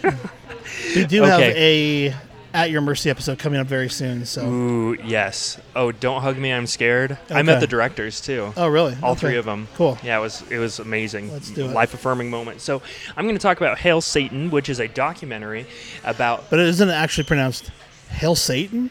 Oh, yeah, it's got a question mark at the end. Hail Satan? There we go. Well, I was saying, does the inflection go on the first word or the second one? Oh, Hail Satan. Sorry, that's so dumb. Hail Satan is a documentary about the Satanic Temple. And so a lot of people may be just because of only culturally aware of what Satanism is. It's not a very old sort of religion, we'll say. It started with Anton LaVey back about maybe 50 or so years ago. Yeah, and I only recently learned from our listener, Allison with a Y, when she was on to talk about The Chilling Adventures of Sabrina, that there's actually even a difference between the Church of Satan and the Satanic Temple. That's absolutely correct. So the Satanic Temple has Satan as, a figurehead for the religious aspect, but it kind of represents them more as kind of the opposition, this more symbolic thing. And a lot of people who are Satanists, are in the Satanic Temple, are atheists. It's an activist organization. It's more of a political activist organization. And the idea of it is that we live in this predominantly Christian nation where that influences a lot of our policy, our government, and lawmaking. And so the church, the Satanic Temple is basically saying if you're going to be inclusive of one religion in government, you have to be inclusive of all of them. And so that there's a lot of lobbying to get where they say, well, yeah, if you want the 10 Commandments at the Capitol steps, then you also have to put Baphomet there, too. That's hilarious. And note on The Adventures of Sabrina, that's what the show is called, right? Yeah, and I say this with all respect to Christianity, but I do think, as people who respect the separation of church and state, they make a very strong case, in my opinion. They do. It's a very legitimate point of view. Yes. They make a point that sometimes tolerance only goes so far as convenience. Which can be said for all political persuasions as well. Absolutely. Yeah, so The Chilling Adventures of Sabrina, they actually have the exact Satanic Temple statue of Baphomet in the show. And the Satanic Temple actually sued the show because they used it without permission. Right. That was the context through which I heard about this stuff. Yeah. Yes. So in Oklahoma, I believe the Satanic Temple was successfully able to get a Ten Commandments monument removed from state property. Interesting. With this threat of putting a statue of Baphomet.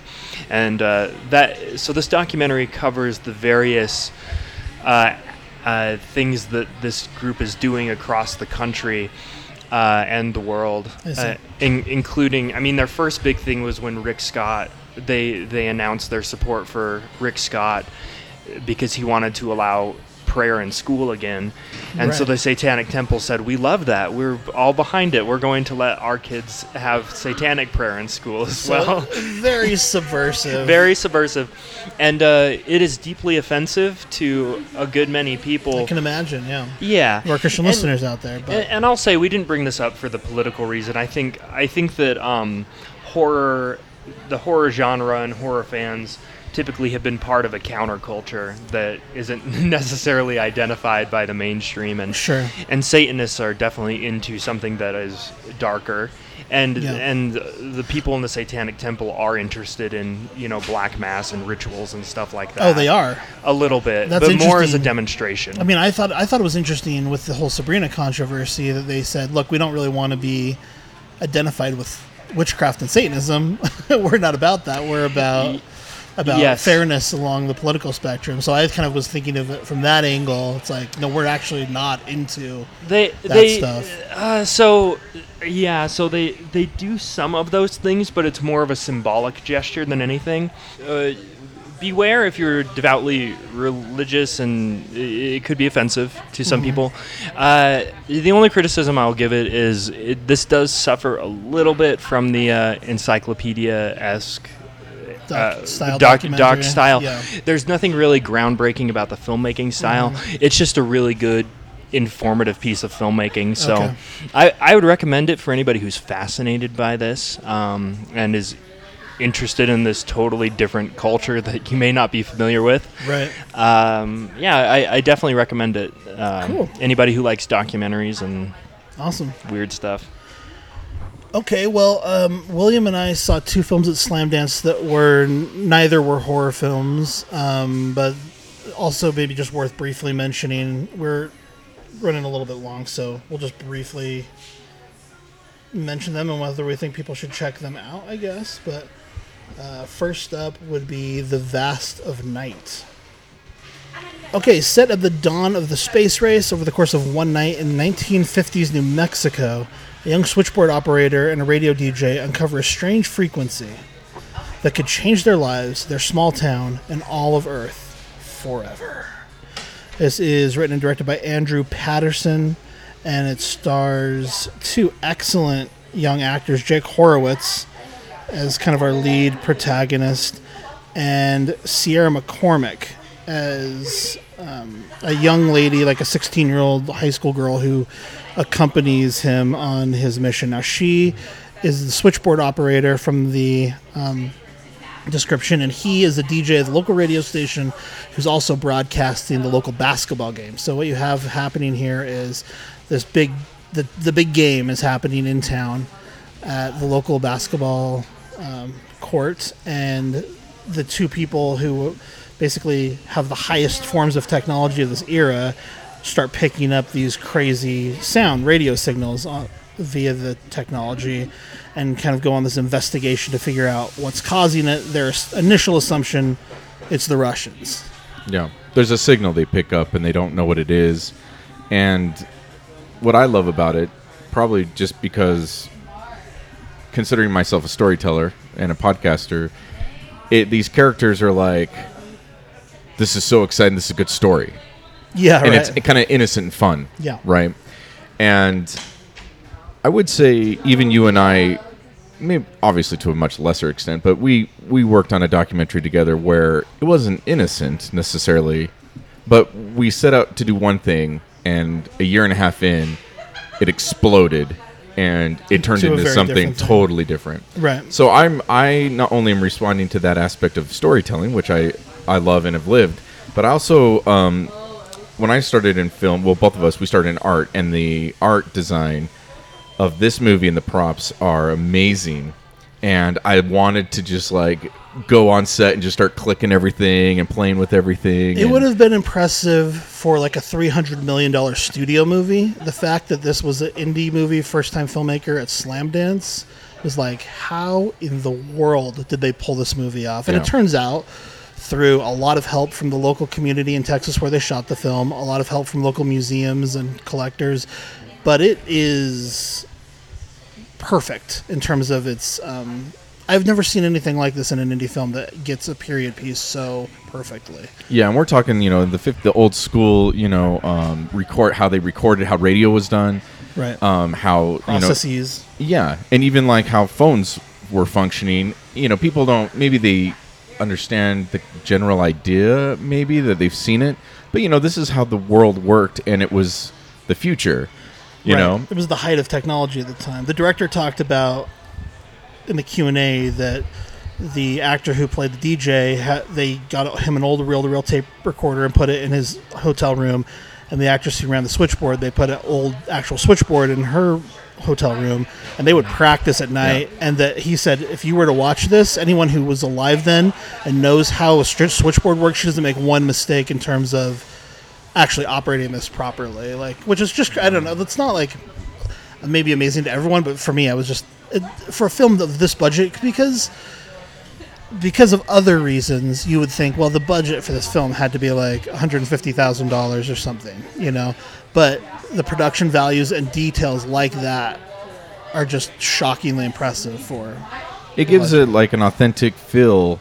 It sets the stage, you feel like you're there, and then of course where the story goes, the mystery unravels. And also, what I loved about it, I don't think this is a spoiler, but you know, at the time, this is a small town, New Mexico, right? Isn't it? Yeah. Yeah, right. So you know, and it's a high school basketball game. I had assumed it was Oklahoma for some reason the whole time. No, I think it's New Mexico. But it is, yeah. According to IMDb, it's set in New Mexico. Oh, but you know, like the high school basketball game is the bee's knees, as they say, and the whole town is there. And so I love the plot device of putting the whole town in one building, with a few characters that still have to like keep the town running a little bit, or the media, and then have a mystery unfold with them. And so, again, like, I don't think it's a spoiler, but when the town comes out of that, their own fantasy, their little sports fantasy, they have to enter into the real world and catch up to what was actually going on. Right. And I think that's awesome. I would relate that part to maybe like the faculty, how everyone's at the football game at night and this small group of outsiders are running around dealing with world-ending consequences, right? But this feels even more small and isolated than that. I don't know. It was so effective emotionally. I was knocked out by this, and yeah, it has the feeling and the innocence, as William said, of like a 50s sci-fi movie. What's this called again? The Vast of Night. Yeah, it's really good. Sounds really interesting. I really enjoyed it. In the beginning opening scene, there were things I would cut, and there were things I wish you could give them budget to go shoot, like, because they shot the whole thing in 17 days. I wish you could say, like, here's, like, $1 million, go shoot for 4 more days or something, because I think it does have some weaknesses just due to the budgetary constraints mostly, I'm assuming. Some of them were artistic choices, and it's very bold in terms of the artistic choices, maybe a little too bold, I think, for general audiences. But I still, for the most part, really appreciated what they did, and again, in terms of the budget that they must have had to pull it off.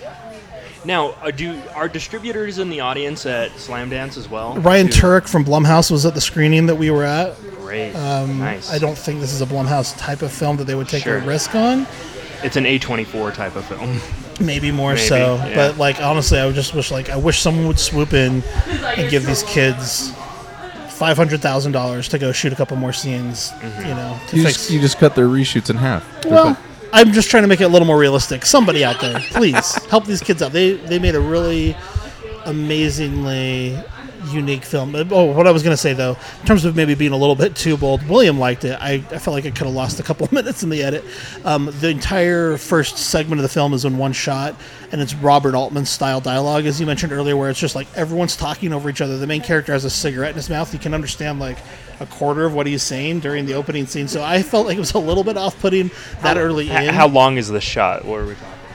What is that scene?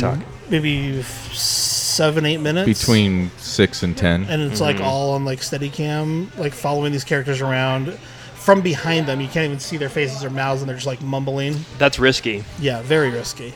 And I think the film does better than that when it gets into the movie. And I think you almost could have pulled off a scene like that 3 scenes in, and it would have worked because you would have been so invested. But it was hard for me to get invested initially. But later on in the movie, they do. It's cool because they oscillate between huge moving shots that literally they did a shot that was a mile long in terms of distance of a Steadicam shot, and then another shot that where it'll be a 5-page dialogue scene with camera completely on sticks, doesn't move, doesn't even give you like a close up or like other angle. Single on the take character. Too. Single take, but not even like not even just getting to just. Like a profile shot. I love that. So it was pretty. I love that. It was pretty ballsy, pretty bold. Yeah. And, go big or go home. Sometimes you only get to make one feature. Yeah, and so I thought I was really impressed, and I hope he gets to make more films, and I hope that he gets a little bit more budget to realize his vision, because I thought it was a great science fiction film. Yeah, it's awesome. It's really good. I recommend it. I don't know where this will find its place. An audience. Yeah, it's going to have a hard time unless someone swoops in to help them out with reshoots. I think this is probably most likely going to be like on Amazon Prime eventually. Yeah. Okay. So yeah. But yeah, not a whole lot of alien action. So in fact, I don't know that you ever really see any alien action. So very mild in terms of this particular audience we're speaking to, but if you like science fiction, worth checking out for a PSA horror adjacent. And the other one, just very briefly. Wait, and I just want to mention. I mean, when you were saying alien action, I was trying to think of that. I'm like, well, yeah, I don't. It's not even trying to be an alien action. And then I was like, oh yeah, clearly it's trying to be an episode of Twilight Zone. Right. So if you like Twilight Zone mystery unfolding, that is literally what it's trying to be, and I think it does a very good job at that. I think it executed that perfectly for an independent film, you know. Yeah, this next movie I think will get a little bit more exposure. I'm not going to spend a whole lot of time talking about it, but it's called Lost Holiday, and it's about some people who basically go to get some drugs on Christmas and then find themselves embroiled in a thriller mystery. It stars Emily Mortimer and Joshua Leonard. From Blair Witch Project fame, William Jackson Harper, who was in They Remain last year that we reviewed on the show, but is also well known for the television series The Good Place. And yeah, it's one that you're going to see probably on our Christmas episode next year. So I quite enjoyed it. But yeah, it definitely has like that indie feel of something that basically that you would see Joshua Leonard in normally. I'm actually really not too familiar with his filmography. Oh, really? I love Joshua Leonard. I mean, he's mostly, other than Blair Witch Project, he didn't work for a long time, and then he started popping up in mumblecore movies. Okay. And my favorite of those being Hump Day with Mark Duplass. Yeah, he's that's a good one. He's the other co-lead in that film. Okay, yeah, Hump Day's great. Yeah, so he was in... The Town That Dreaded Sundown remake. Okay. He's in it kind of briefly. That's fine. Little film. Yeah, but he's a good actor. I really like him quite a bit. Let's see what other... Unsane last year. I haven't seen that. I really want to. Yeah, Togetherness, the television series.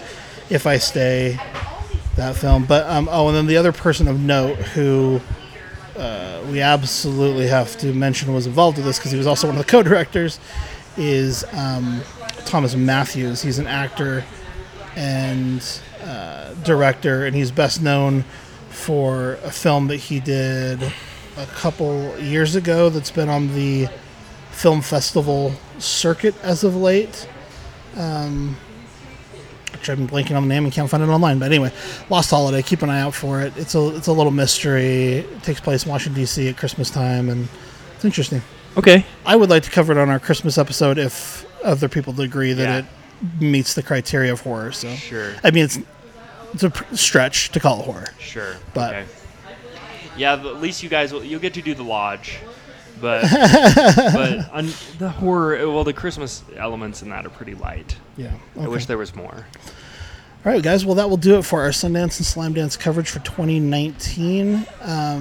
William also has an interview with one of the directors from Slamdance that will be on Movie Moments podcast. What was that film called again? It was called Happy Face, and it was a pleasure to interview the director and the co-writer and a couple of the stars. And yeah, so you can look forward to some movie, film festival coverage on Movie Moments, which I've never done yet. So that'll be fun. As well as Hole in the Ground, as we mentioned with Lee Cronin. And I was there for that interview, and he got completely different content than we played today for our interview, so that's good. That's because I put my hand on his softly on his knee while we were interviewing, and he opened right up. He was that really worked. Yeah. Mm-hmm. Yeah. And sorry, my brain went to bad jokes places, and I had to be like, no, moving on. And I actually have contacted the people from both Vast of Night and Lost Holiday to see about doing remote interviews now that the festival's winding down. So if there's a place on the network where those fit well, then those interviews will pop up probably as well in the next little while. So yeah, and tonight the only other thing, we tried our best to hit every horror film or horror-adjacent thing in the Sundance Film Festival, but... There's a chance we missed some stuff, and I'm seeing the midnight shorts this evening. Cool. Tonight, so we'll see. I'm curious to see how that goes, because those will be either good or horrible. Mm-hmm. Well, I missed the Ted Bundy movie while we were recording this, but I'm fine with that. Sorry. Well, it'll be in theaters, I'm sure, and I may go and see either The Lodge or I Am Mother later today. So. Right on. We'll see. But anyway, yeah, that's it for our reporting from the 2019 Sundance Film Festival, as well as Slamdance to some degree. And we hope you guys enjoyed that. And now, Kagan and William, will you guys tell people where they can find your work online? Sure. So you can find everything that I do from my website, which is KaganBreitenbach.com. That's Kagan Breitenbach, and if you don't know how to spell that, just try your best, and Google will help you. I'm the only one. So my website has links to all my social media, including Instagram, Twitter, Facebook, IMDb, YouTube, all the stuff. It's great having a unique name, right? Yeah, and I'm hoping we have a Universal Monsters Cast episode soon, because we have some huge news that came out, and I'm excited about it. Yep, absolutely. And I got our malware issues are dealt with. Sweet. All of the old episodes are now re-uploaded and should be on iTunes soon. So they are currently available at monsterscast.libsyn.com, but we'll eventually reroute that to our original website domain. Yeah, and if horror movie podcast listeners haven't listened to Universal Monsters Cast, that show's kind of a labor of love. We don't release episodes as frequently, but when we do, we put a ton of time into them. Yeah, and Joel has recommitted himself. He wants to do at least one every other month, if not one every month. So we'll be doing more of those soon. Yeah. Yeah, you can find more about me at Movie Moments Podcast, which is my podcast, where it's usually me and one other guest. We just choose a movie, and we both separately choose a moment that we want to discuss that means something to us and why. And if you just enter that in now to anything, right? I believe it's now on Spotify and Google Play and iTunes. And if you just Google it, and whatever you listen to podcast, you will find it. Yeah, I really recommend Movie Moments Podcast just as a listener, and I've been a guest as well. And I think we talked about horror movies, actually, when I was on at least one of the times. So I would recommend people check that out. There's some fun interviews with people you would recognize from the podcast network, including Jay and Dave and Joel, too, right? So 28 Days Later, Jaws, John Carpenter's The Thing. Jaws is coming out next. There's a lot of horror content. Cool. Yeah. And there are lots of changes happening in the network right now, but there's behind-the-scenes stuff happening with William's other show, The Sci-Fi Podcast, as well as he's been a co-host on Movie Streamcast and Movie Podcast Weekly. So we don't know how everything's going to shake out at the moment, but I'm sure you'll be somewhere else on the network as well. Okay. We'll see. Okay. Well, thank you very much for joining us, guys. We appreciate all of your effort. And I know it wasn't only for this moment, but it's greatly appreciated by the listeners and myself. So thank you. And we'll throw back to Joel and Dave, who have a lot more horror content for us. Thank you to Josh and Kagan and William for that excellent Sundance/Slamdance coverage. At this point in the show, let's move into our Shudder-sponsored Screaming Online segment.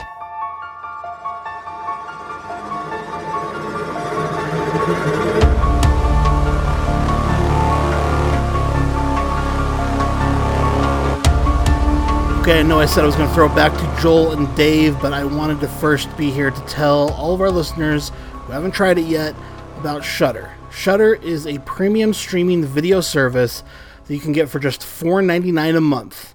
As the largest, fastest-growing, human-curated selection of thrilling and dangerous entertainment that you can get right on your Apple or Android device, Xbox, Google Chromecast, and more. You get unlimited access, ad-free. Right now on Shudder, you can get all kinds of horror titles that are exclusive to the service, including Rob Zombie's 31, Cold Hell, Downrange, Revenge, and Ruin Me, all of which we've reviewed on the show.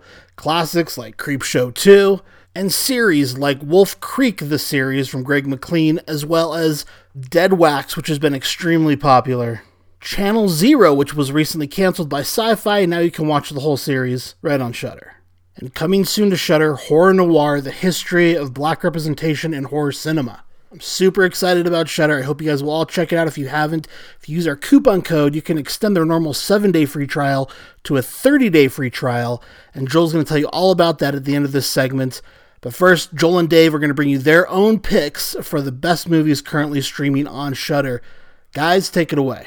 All right, so here we are, Screaming Online. So, yeah. Dave, what do we got? What are we doing? Well, I'm going to be talking about, we have a couple that we're going to be going over tonight, but the movie I watched is Cold Skin from 2017.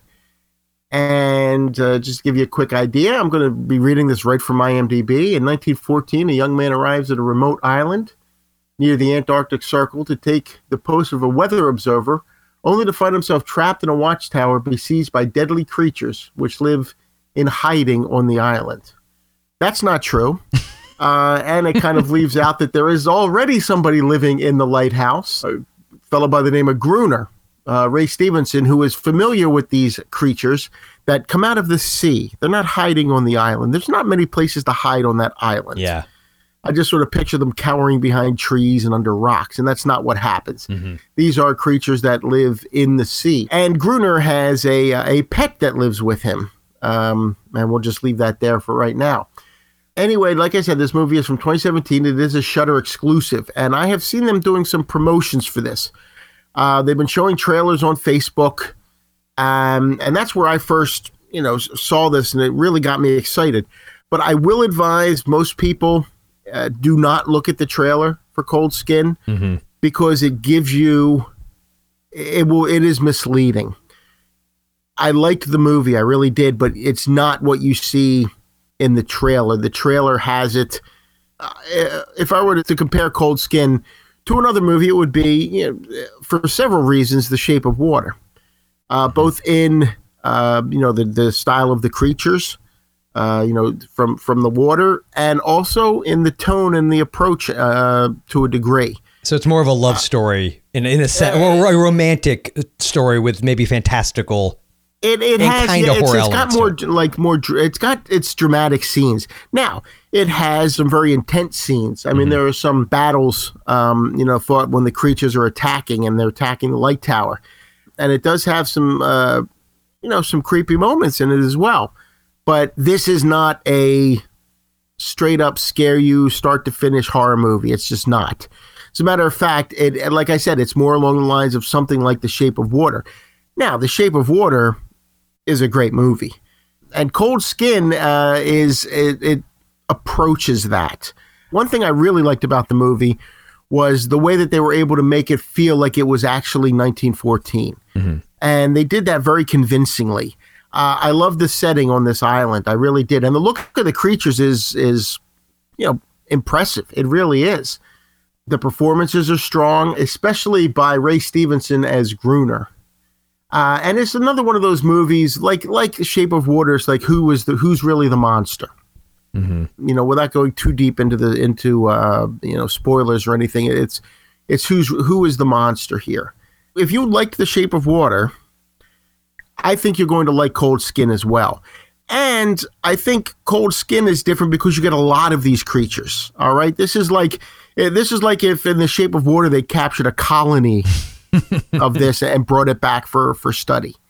And it does get exciting, and it's very well shot. It's really, for me, an impressive movie. And there's a scene set underwater with, what is that? I don't know. I want to say Iron suit. Lung, but I know I think it's a diver suit. Yeah.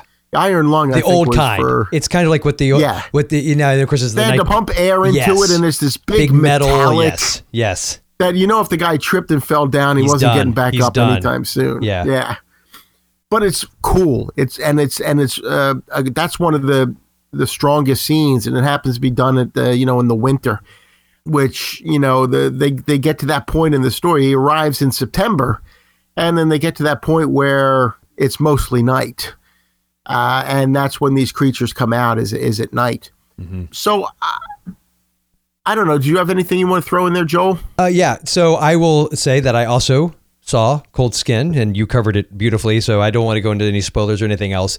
But there were a couple of things that jumped out at me fairly early on, is that there was a Lovecraftian vibe to it, at least at the beginning for me. That's sort of the narration with mm-hmm. with this young man going that's to this, this isolated place, and then a shadow over Innsmouth kind of thing, where the I feel like we're not giving anything away with that. I mean, it's definitely in the trailer, but these humanoid fish type creatures. But again, I want to reiterate what Dave said. The trailer is misleading. It's a great trailer, but it will give you the impression that the movie is something other than what it is. And I think as long as you go in with those expectations where they should be, it's really an enjoyable movie in a lot of respects. And it's apparently based on I believe it's a Spanish author. It's a novel from Spain, I believe, was one of the things that I'd read about it. And you get that sense. Nice. I think that there's a lot of moments in it where, it's very character driven. Wouldn't you agree, Dave? Even more than plot. Definitely. I mean, there's a plot to it, but it's definitely more of a character piece. And the way characters react and things, you're meant to, I believe, insinuate and sort of guess as to intention and motive and sort of fill in the blanks. And surely in a novel, I'm sure there was a lot more given, from the sort of internal narrative of each character. But in the movie, you have to fill in those gaps, and it works in a lot of ways. So, but I loved the diving scene that you're referring to, the creatures. And honestly, I don't know what the overall budget was in this thing, but the makeup effects on those things, that was incredible. Like it looked, because you did just the double eyelid thing, that looked great. Absolutely, everything about them looked great, and I get the you definitely feel as if it was practical effects. Yes, I mean there was some CGI, I'm sure, but whatever it was, I mean, and I don't know what the budget was on this. I can't imagine it's not a big budget film, but it was just enough to make it look very convincing. It looks like it was 8.5 million euros. I do not have a currency calculator in front of me to tell you what that would translate to American, but it's still not a ton. That's usually around the level that CGI just doesn't look that good. Mm-hmm. Yeah. It looks a little bit wonky, and I didn't get that from this movie. No. Maybe a second viewing will reveal some things, but the first time through, no, it looked pretty damn good. Yeah, it really did. And it really is a beautifully shot movie. It like you said, they captured period wonderfully. That island, just the craggy rocks, and it looks almost volcanic, just the nature of the rock. And yes. I don't know exactly, did they say exactly where it was? Because I think in the book, one of the things I read in the trivia somewhere that I was, when I was doing some research on it, it said something to the effect of, in the book, it takes place, I think, just a little bit outside of Antarctica. Like it's close to that part of the... That's what the IMDb description that I read mentioned was Antarctica. But they also said the creatures were hiding under rocks on the island. So I don't know. I can't say for sure. Exactly. So, but yeah, I'm right with you, man. I agree that it is a beautifully shot film. I think if you're more in the mood for a drama fantasy with some horror elements to it, I think that's the key. And without giving anything away, I feel like that is what I would hope people go in as far as expectation goes. I think, and if you go by the IMDb breakdown, you've got the under Cold Skin. It says adventure, horror, sci-fi. That might be a bit of a stretch, but I think it's sci-fi in the same way Shape of Water was sci-fi. There you go. That's fair. Yes. Yeah. If you love Shape of Water, I think you'd really dig this movie. That's maybe the best way to say it. I think if you liked Shape of Water a lot, then you will like a lot of elements in this movie. That'd be my guess. And this one has maybe even a little. Well, no, Shape of Water had its moments of action and excitement as well. Mm-hmm. But this one, it's a little more violent. I think the confrontations between the creatures and man, and you definitely get a feeling of that very early on. Oh yeah, and just and without giving it away, but some of the opening sequences involving a character being in a contained environment, and there's a bit of a siege element to it, was very well done. I thought there was suspenseful. It was excellent. So. Absolutely. Yeah. Good stuff. So do you usually do a rating and recommendation this early on? Rating, okay. I'm going to give this a 7.5, and I said definitely stream it on Shudder. I am close to that. I'm a 7 on this one, and I would also recommend that you stream this on Shudder and let us know what you think about it. All right, so Dave, are we ready to talk a little still / born? Let's get very specific about the type of slash that's in the title. Yeah, right. Backslash, right. So do you want to read the IMDb synopses, or would you like me to do it? If you don't mind doing it for this one, that would be great. I'm just going to randomly, because there's a couple here. They did that where there's different, I guess somebody wasn't happy with the original, so they redid it. We got Mary, a new mother, gives birth to twins, but only one of them is alive. While taking care of her living child, Adam, she suspects that something, a supernatural entity, has chosen him and will stop at nothing to take him from her.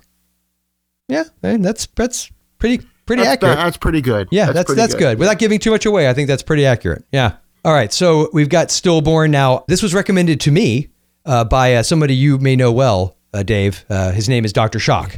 And so I am thankful you did. And I intentionally, whereas with Cold Skin, I went in having seen the trailer, I did not watch a trailer or anything about Stillborn. I just went right into it. No pun intended. I went into it cold. So I didn't know exactly what to expect. I think I saw just a sentence or so that implied the idea of, okay, this mother begins to lose sort of her touch with reality and that kind of thing. But I want to just kind of lay this out. I only had the opportunity to watch it last night. And I did it in, I know it's heresy what I'm about to say. I watched it on my phone. In my defense, I have a phone with a slightly larger screen. Because that makes all the difference. That like half an inch makes such a difference. So, but what I do is occasionally, because, I don't want to wake my wife up. So I'm sitting there and I've got it sort of on my chest, and I'll use the blanket and kind of, around the edges of it, like a little bit of a cave, like the entrance of a cave. And I sort of sit there and I'll watch it. I got the headphones in. So here's the thing. There's certain movies I would never do that with. It would be complete heresy. Okay. I wouldn't do it with like Lawrence of Arabia. All right. I wouldn't do it, any big kind of movie that requires the true, but there's some movies where there's something about watching it that way that I feel could even make it more effective. Cause I'm going to tell you right now, there was at least 3 moments in this movie that scared the living crap out of me. Like I would say I'm jaded, because I'm not jaded, but I mean, I still get affected by horror movies, but I've seen so many for so long in my whole life. And I'm not one of these people like I don't get scared by them, but it does take something extra. You know what I mean? And especially with a jump scare, it's just, okay, it may make you have that physiological reaction, but you don't, get really affected. There is a moment, and all I'll say, and you'll know what I'm talking about, is video baby monitor. Oh yes. And it's super fast. And I knew something was going to happen. I knew something was going to happen.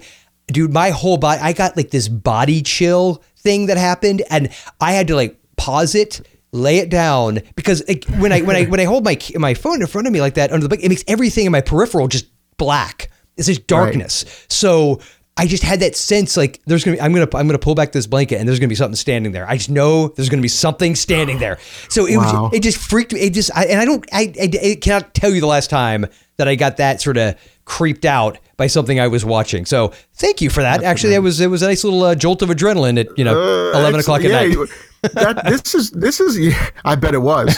I don't know. I probably would have put the phone down, just kept the covers up, and said, done, the hell with it. But watching this movie, one of the things, and a lot of horror movies shoot for this, when it goes from day into night, you know, that's when you know something is going to happen.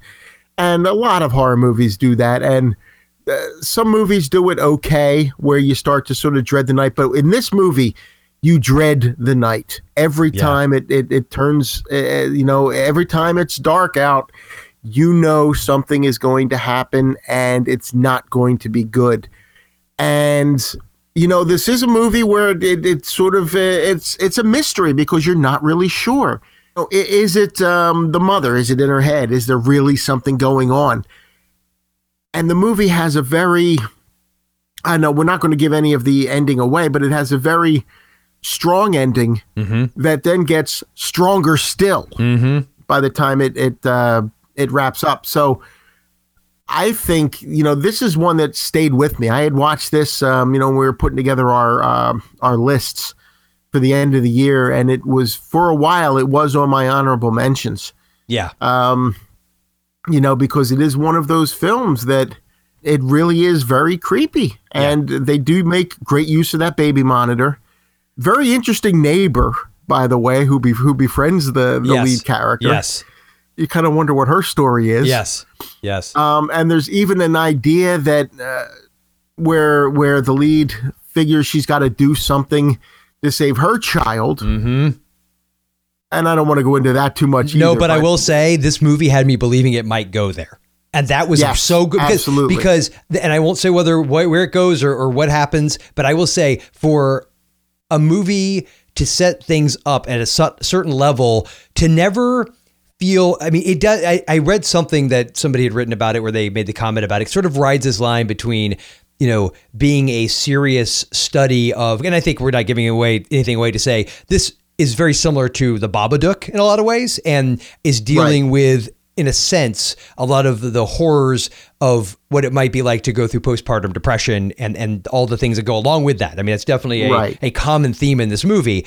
And I think it rides that line, as this one person put about it, between being a very deep study of that and exploitation. Like, you always kind of wonder, is it going to go too far? Is it going to just cross that line? And honestly, that's how really great horror movies are so effective, is that they make the whole time you're wondering, and that can be oftentimes where the most suspense comes from. You're like, I don't want to see, I don't want to see that. I don't, and it just, and it does all the way up to the end.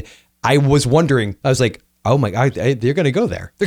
They're going to go there. Yeah. You got that feeling. You really did. Yeah. It was highly effective. I agree with you. And then the Babadook, I think, comparison is apt, and it's probably one that I'm sure a lot of people have made. But I also had shades of Rosemary's Baby, because I felt like, and I know with the Babadook, you had that concept of, was it real? Was it all in her head? And this movie explores that as well. And I always love that in a movie when you have that aspect of the, can you really depend on this protagonist? Is this somebody are we getting the full picture here, or is this all an imagined experience? But then I think of like Rosemary's Baby and how Rosemary, nobody believes her and nobody will listen to her. And she's, all alone, and she becomes more and more isolated. And just that same sense that Mary in this film has, and so I was really pleasantly surprised by this movie. I'm not saying I went in with low expectations, but I had no expectations. And you said this recently. I think it was the winner. Stephen King Part 2, where you made a comment about how you are going to become an advocate to not watching trailers anymore. And, one who has spent so much of his life loving trailers, loving to watch them, getting excited about a movie coming out, other than maybe a teaser, I agree with you. I think I've noticed every movie I've experienced I've had that I have loved. I mean, I went into Crying Game cold, and I realize this is a horror movie podcast, so we won't go down the road of a drama about the IRA. But I'm just saying that movie, going into a movie like that cold, is an amazing experience because you have no idea what you're getting, right? I mean, so, and I think of all Usual Suspects, I had no idea, and it's just when I think about all the great movie experiences I've had where I just had no idea, it's because I didn't watch a trailer. I didn't do any research. I just went in cold. So right. I think I might join the Dr. Shuck, the no trailer before I watch the movie club. I guess the main things I want to say is that it is a surprising experience. And if you go into it unexpecting, you don't realize other than you just know the basic premise, I think you will have a very good time with it. As it says in the IMDb description there, a supernatural entity. So there is that, but it's one of those things where, is it, or, you have your questions and your quandaries. Right. Some of the way that things are depicted on that front are familiar. I mean, if you've seen pretty much any horror movies in the last 10 years, there was a lot of... it's not breaking a lot of new ground in certain aspects. No, but what it is they take something familiar, though, and it's the execution of those elements. Because actually another movie that sprang to mind for me, especially as it pertains to that video footage, was like Paranormal Activity. So it just, there's something about that. And that same feeling, especially in the first Paranormal Activity, when you see a character in bed or whatever, and then they get pulled, that moment, or you see that thing that you're seeing that you almost shouldn't be seeing because you're seeing it from that fly on the wall point of view, and you're being such a voyeur. It's that same feeling in a sense. And when they shift in this movie, Stillborn, when they go from camera to camera, room to room, and there's nothing there, and there's nothing there, and then of course eventually there's going to be something there. But there's going to be something there, right? Exactly. But this is not a found footage. Just so no. But that one sequence, yes, you're exactly right. Had that vibe to it. It's almost as if you did Paranormal Activity and just only part of the movie was found footage, and then they would shift back to, a more traditionally made movie. So I recommend Stillborn highly. Do you want to go into our ratings? Yeah, absolutely. Okay. All right. So for me, I'm going to say an 8. This movie is a solid 8. I really enjoyed it a lot. I would recommend that you stream it on Shudder ASAP. It is totally worth your time. It's actually a very tight 87 minutes. Yep. It's a good time. I think you'll enjoy it. I agree. And I'm going to actually come in with an 8 as well and say it's definitely worth checking out. Stream it on Shudder. And I'd really be interested if anybody is like a new mother and watches this movie, the effect that it might have on them. I mean, we're coming at it from obviously a horror fan's point of view, and it's a scary movie, and they put it together really well. But I'd be really interested if there are any new moms out there who check this out, and I'd love to know their reactions to it. Yeah, that's interesting. I think you have kids. Your kids are a little bit older than mine, I believe, Dave. Right. And so, but my kids are, they're past all the baby stuff. I think this movie, just even as a dad, if my kids were babies, would have been more difficult to watch for me. Oh, I would think for me as well. Yeah. So I can only imagine for a mother, it might even be amplified. And because, at the end of the day, this experience that it gives the character is something that, only women go through, and it's a serious thing. And like I said, it could have slipped into being more exploitative, and it doesn't. I think it does ride that line pretty well. So it does. Yeah. I mean, it sort of teeters a few times, and you think it's going to go that way. But no, I agree. Yeah. So definitely recommend Stillborn, and we're also recommending Cold Skin for Shudder's Screaming Online. To try Shudder free for 30 days, go to shudder.com and use promo code HMP. That's SHUDDER.com and use promo code HMP. Okay, that brings us to the end of our Shudder-sponsored Screaming Online segment. Now, at this point in the show, we'll join Dr. Shock in the Collector's Crypt. All right, today's Collector's Crypt. It is from Arrow Video. And it is actually a Blu-ray that's coming out in a couple weeks. Arrow was nice enough to send us an advanced copy of this to check it out. It is the Blu-ray of Takashi Miike's Audition. It got a new 2K restoration and a few extra features. It keeps all of the old features. There's a commentary track with Takashi Miike and the screenwriter, but there's a few additional special features that Arrow gives you, made especially for this release. I'm not going to go too much into the movie. I did talk about this movie already back in episode 121, and obviously it's a strong recommendation for me. It's a buy it for me. I gave it a 9.5, and Jay of the Dead gave it a 9, so it's a strong buy. So if you want to hear what we have to say about the movie, you can go back to episode 121.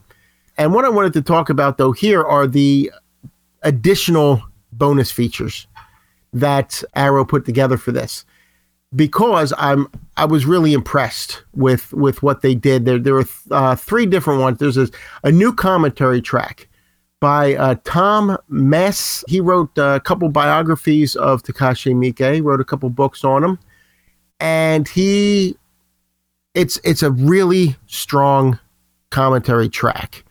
He goes into the history of Japanese cinema at this time, talking about how Ringu was such a big success, but it was banned in Korea because Korea had a ban at the time on cultural items coming out of Japan. But then Korea sort of joined forces and helped put this movie together, got behind Audition, put some money into it. And the makers of Audition, they wanted it to be a different sort of horror movie. They wanted to get somebody who was not known for horror, and that's why they went with Takashi Miike.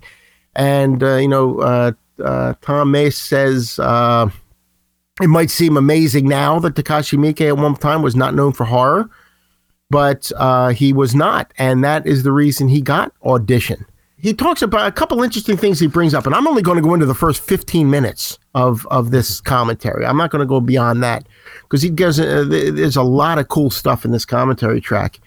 He talks about how the critics at the time had more of a problem with the child abuse scenes than they did the ending of this movie. But most interesting of all, he references an essay that had been written. He brought up two people, Carol Clover and Linda Williams. And I believe, I haven't looked up this essay, but I believe it was Linda Williams who wrote the essay. Carol Clover wrote Men, Women, and Chainsaws, right? Oh, yeah, I believe so, okay. Yeah. I mean, he doesn't mention that, but okay. I think so. He called them two academics is what he put them, sort of film academics, and Linda Williams. And what it is they wrote an essay about body genres. Was something that features sort of extreme, exaggerated reactions that had a strong emotional impact, especially on women. And the three genres that they threw into this clump are not three you would think would normally go together. It was horror, pornography, and melodrama. And I thought that was enough for me to want to look up this essay and read it. I haven't done it yet. But those are three genres you would not think would normally go together. But that was because of the reactions, I guess, especially to the women characters in those films. And it's a lot of very interesting things like that are brought up in this commentary. And I strongly recommend that if you get it, it's a little scholarly. It's along the lines of what you might get from a Criterion release, and it's engaging to the point that you really are kind of waiting to hear what this guy's going to come up with next. I mean, it's a great commentary track. In addition, there is a new interview with Takashi Miike, who's always very forthcoming, very honest, and that runs for about 30 minutes, and then. The third item made especially for this is something called Damaged Romance, an appreciation by Japanese cinema historian Tony Raines, where he goes into Takashi Miike's career, how he made a lot of these straight-to-video movies, and how in, I think 1995, he made his first sort of feature film.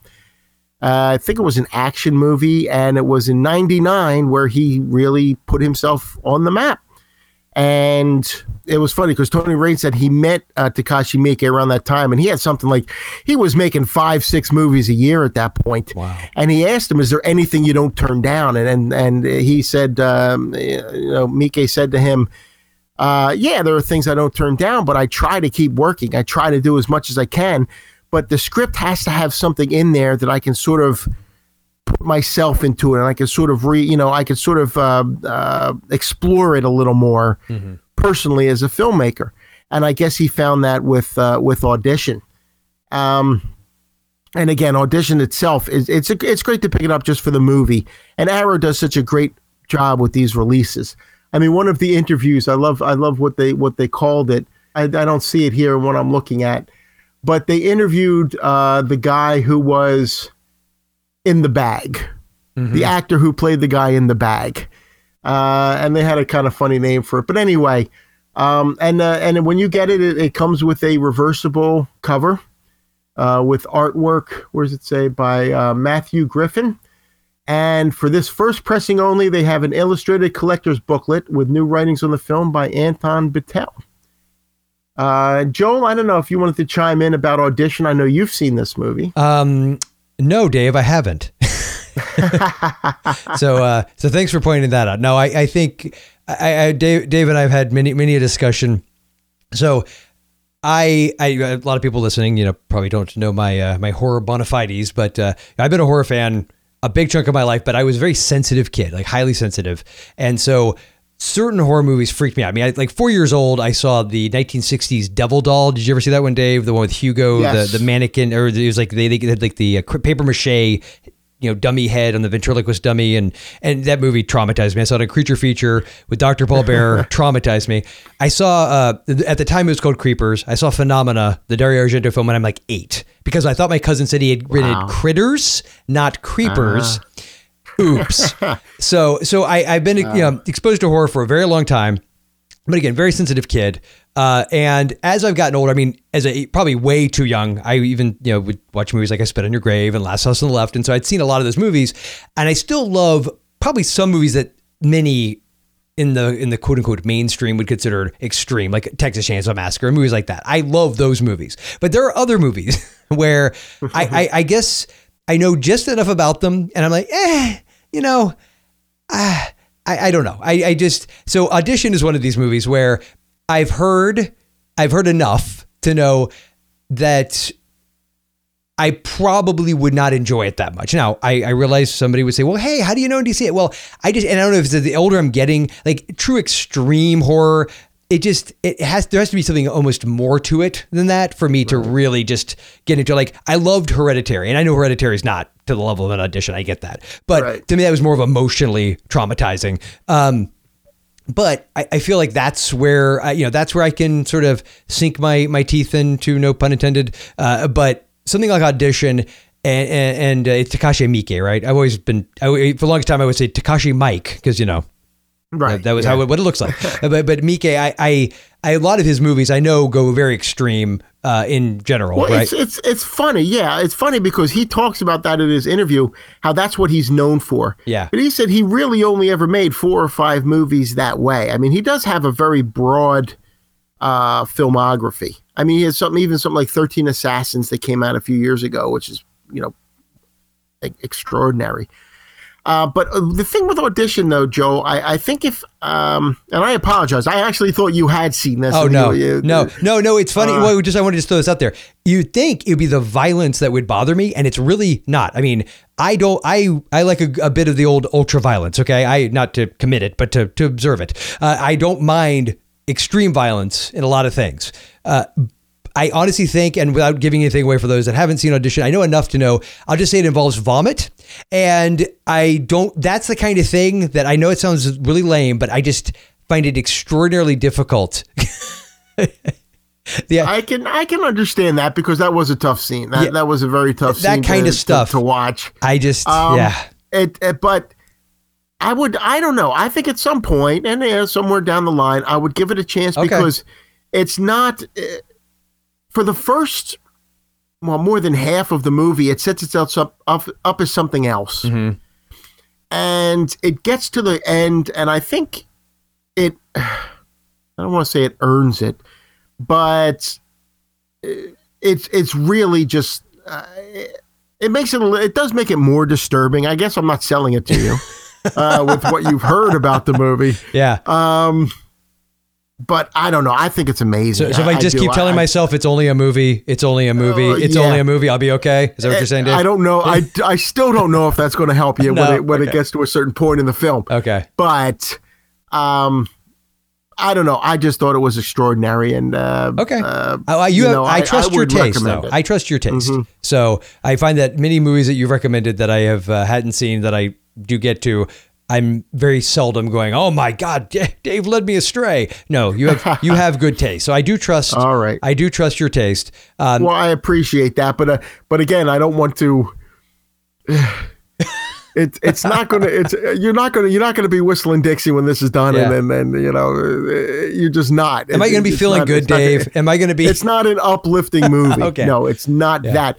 Rob Zombie had said, this is the movie that probably disturbed him the most of any that he's seen. So he said that in I remember seeing an interview with him where he had said that about Audition. But then Quentin Tarantino listed it as one of the 20 best movies to come out since he started making movies with Reservoir Dogs. And he listed this, and I think his number one was Battle Royale. And say, I love Battle Royale. See, I mean, that's Battle Royale is amazing. I mean, you know, that's extreme. But I think it also comes down to tone to me as well. Because when it's that over the top, like an Evil Dead 2 type of scenario, I love it all day long. Hills Have Eyes. Love it. Watch it all day long. Right. Watch it in a loop. And I mean, and some people would consider that very extreme. I've actually never found that movie that extreme. But so I guess it's all a matter of your sensibility. I think when it's grounded in extreme, like our beloved Jay of the Dead, he loves him some realistic extreme horror, the kind of horror that is just, that really feels real. And I think for me, that tends to be not my cup. I think that Wolfman and I have that very much in common. That's not what I'm usually drawn to. Now, it does seem to be that Audition has that. It has some moments you're going to like WTF moments in this thing. There really are. Yeah, where you're like, what the hell is going on here? Yeah, it does have that, but it's sort of grounded in this romance between an older man and a younger girl,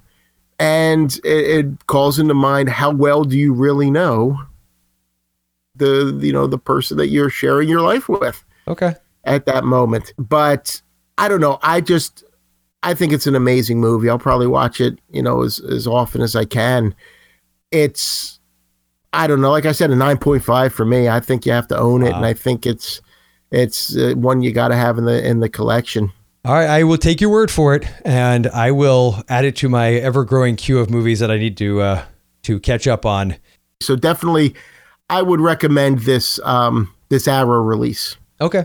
Even if you have a previous release, there's enough new stuff on this Arrow release to, if you're as big a fan of the movie as I am, to make it worth your while. Absolutely worth picking up. So would you recommend for one, if one is just interested in seeing it for the first time and is tentative, especially as it applies to certain vomitous type situations, would you recommend someone picking up Arrow version, or would you say you might want to stream it online first or something like that? If you haven't seen the movie first, gotcha.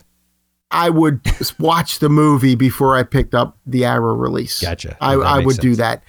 But if you find yourself that you're impressed with the movie, or that you think, wow, that was really something, and yeah, I would like to own that. This Arrow Blu-ray is the way to go. Yeah, I do appreciate you sharing that with us, though, and you have convinced me that I will give it a try. I'll give it a go. Okay. All right. Well, that wraps up episode 167. Thank you to Josh and Kagan and William for that excellent Sundance/Slamdance coverage. And see what I did there, Dave? The / like still / born. I'm just saying, just throwing it out there. Yeah, it was nice how I connected that with, it's amazing. And so there's a theme running in this episode. Yes. Lots of slashes, lots of slashing of things. So yes, thank you guys so much for that. And Josh, while we're on the subject of Josh, where can they find you online? So the best place to find me on social media is at Icarus Arts, which is the name of my production company. And I'm on Twitter, Facebook, Instagram, and Letterboxd at Icarus Arts. Connect with me one of those places and we can chat. It's always a good time.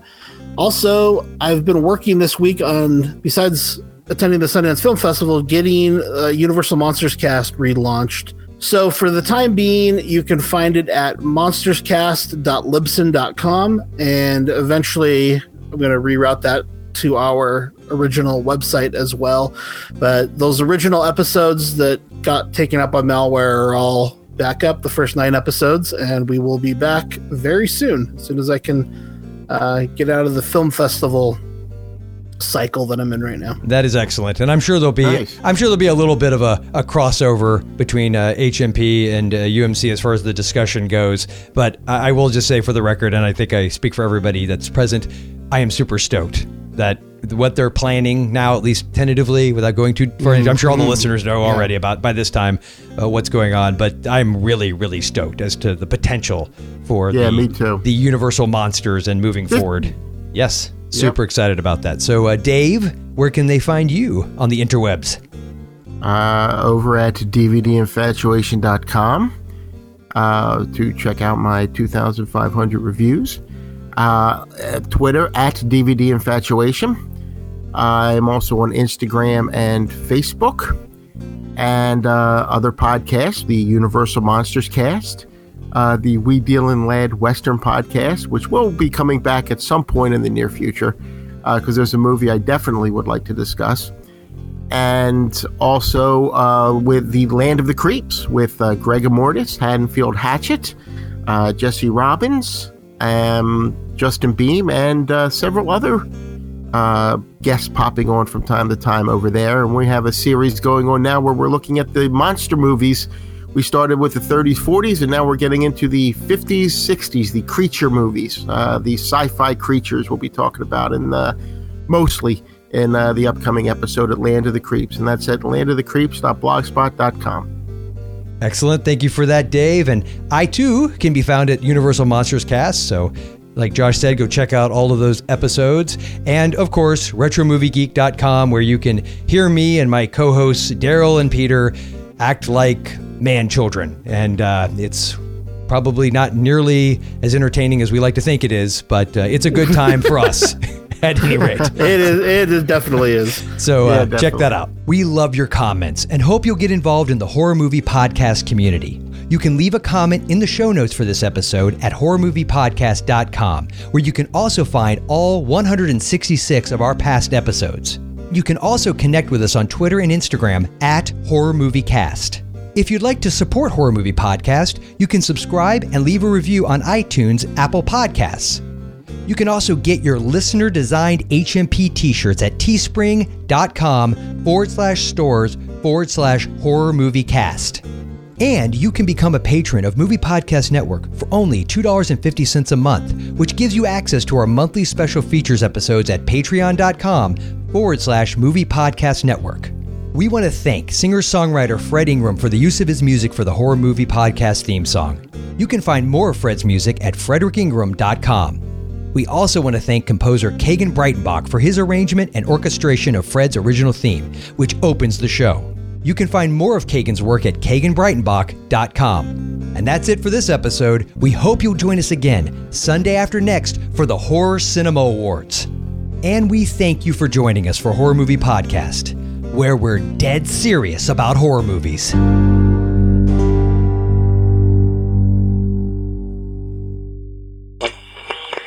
There are a lot of good movies to see, but there are also some awesome B-list celebrities to see, like Pauly Shore, I think, is always my favorite person to look for on Main Street. Now, real quick, I have to ask you, Josh, did he sign your Biodome poster this time or no?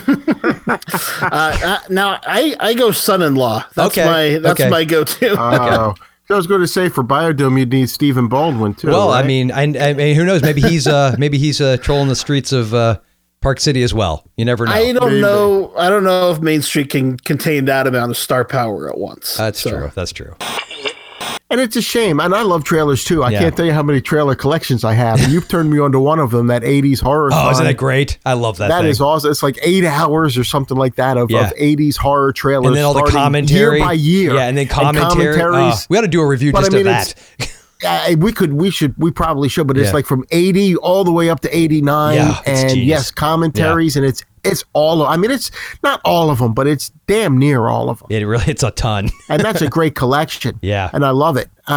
But going like for newer movies, and I'm not saying, they spoiled the hell out of movies back in those days. Oh, you can tell that just by watching the trailers. They spoil the hell out of those movies and those trailers. Oh, yeah. And I'm not saying they're even doing that now, but trailers are going to be manipulated to get the audience excited about it. And if it's a horror movie, it's going to focus on certain themes, like with Cold Skin, that will be ultimately misleading. And if you watch the trailer, you're going to watch it and say, oh, that's not what I was expecting. Sure. Not that they're going to spoil the movie, and some do, most don't, because I think they're getting a little better with that. I would hope they are anyway. Yeah. I mean, hell, let's be honest. I saw the trailer for Holmes and Watson and thought, wow, that looks pretty funny. Yeah. Apparently, every single laugh was in that 2-minute trailer. Oh, from what I'm hearing, I'm not going to waste my money on it. So that's part of the danger with trailers, and it's a way to advertise the movie. But if it's a movie you're going to see regardless, why watch the trailer? Yeah, and just to follow up, in case anybody who's listening was interested in it and doesn't already have it, it is Trailer Trauma 3 80s Horrorthon. Is that the compilation? Yes. And I highly recommend it. It is 8 hours solid of 80s horror trailers. With commentary. Some movies that I haven't seen yet, and just because I just can't bring myself to do it. Well, I'll never watch a Serbian film. Yeah.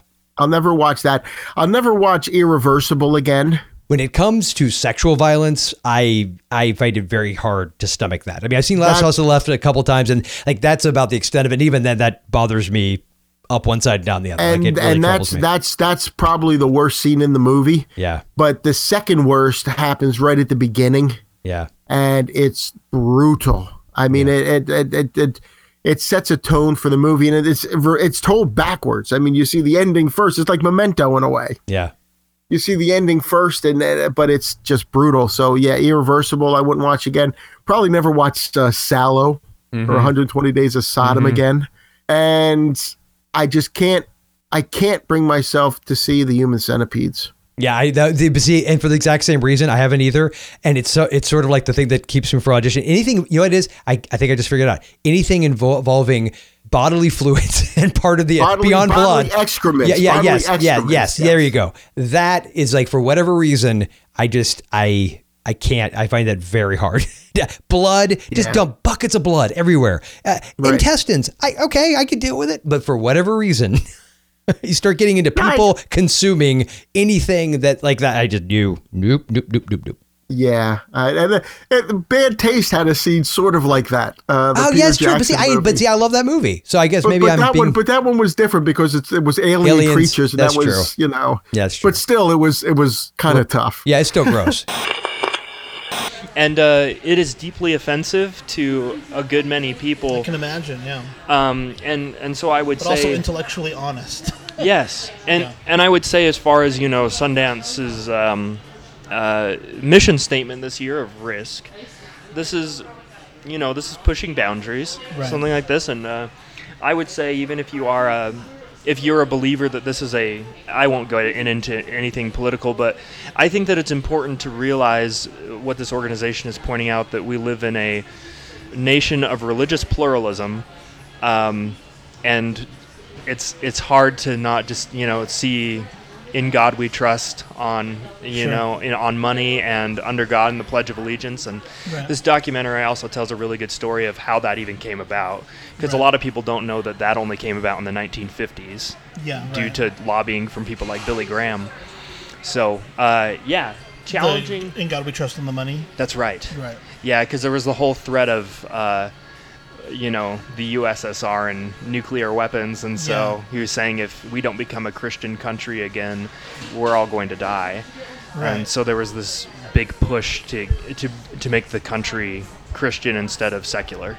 Yeah, and I think that's a fascinating topic that we can discuss. You know, we talked about this stuff a little bit when we did our religious horror episodes, but it's hard for me to gain that perspective as someone who was raised with Christianity, and it's like hard for me to see why, you know, under God is problematic necessarily in a Pledge of Allegiance, just because I was raised with that culturally as being not only acceptable but encouraged and and like a positive thing, you know. Yes. But I think something like this is maybe an interesting way to look at our, you know, what are really our values as a nation? What is it that we're saying we believe in as a government entity, and how, you know, and how we want to be treated and governed? And if we were not the group who was in power, how would we expect that people would deal with us as a minority? I think that's all fascinating stuff to explore. So I hope that's not offensive to any of our Christian listeners out there. The only thing that I have thought of with regard to the Satanic Temple before the Sabrina controversy and this documentary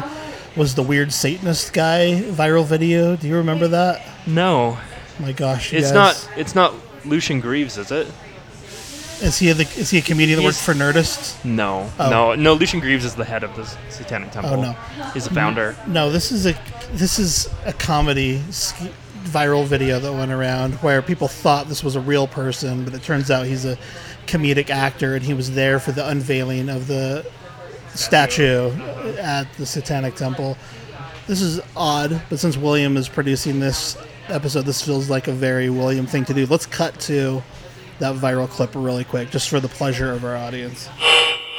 As a small group of protesters prayed, hundreds waited for tickets to the unveiling of an 8-foot-tall bronze statue of a goat-headed Satan. Most of the people here agree with the teachings of the Satanic Temple, the group responsible for the event. I'm just excited to see my Lord and Savior Baphomet represented in such glorious Italian stone. I do hope his eyes gaze upon me and that my allegiance is recognized. I don't know.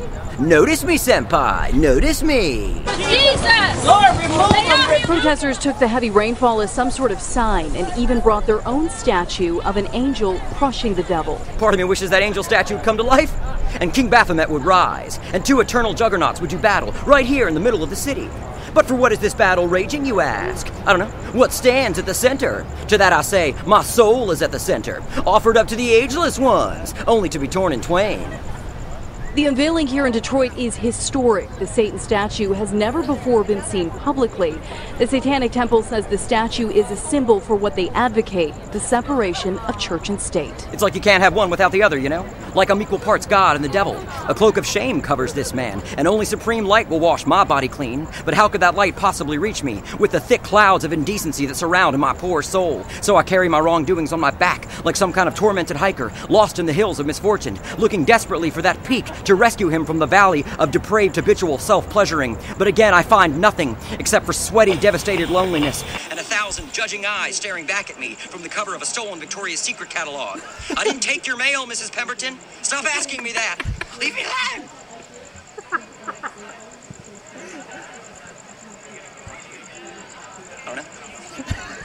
I don't know. Satan's pretty cool. Now, it's important to know... How did that make it on the movie? Because it's so bizarre, just like all the bedroom intruder stuff or whatever. Have you seen The Leprechaun? I'll send it to you. Just it's a group of people that think there's a leprechaun hiding in the tree. I don't know. We'll be good for our St. Patrick's Day episode coming up here soon. Ooh, hey. I'll send it to you. Anyway, so Hail Satan. Hail Satan.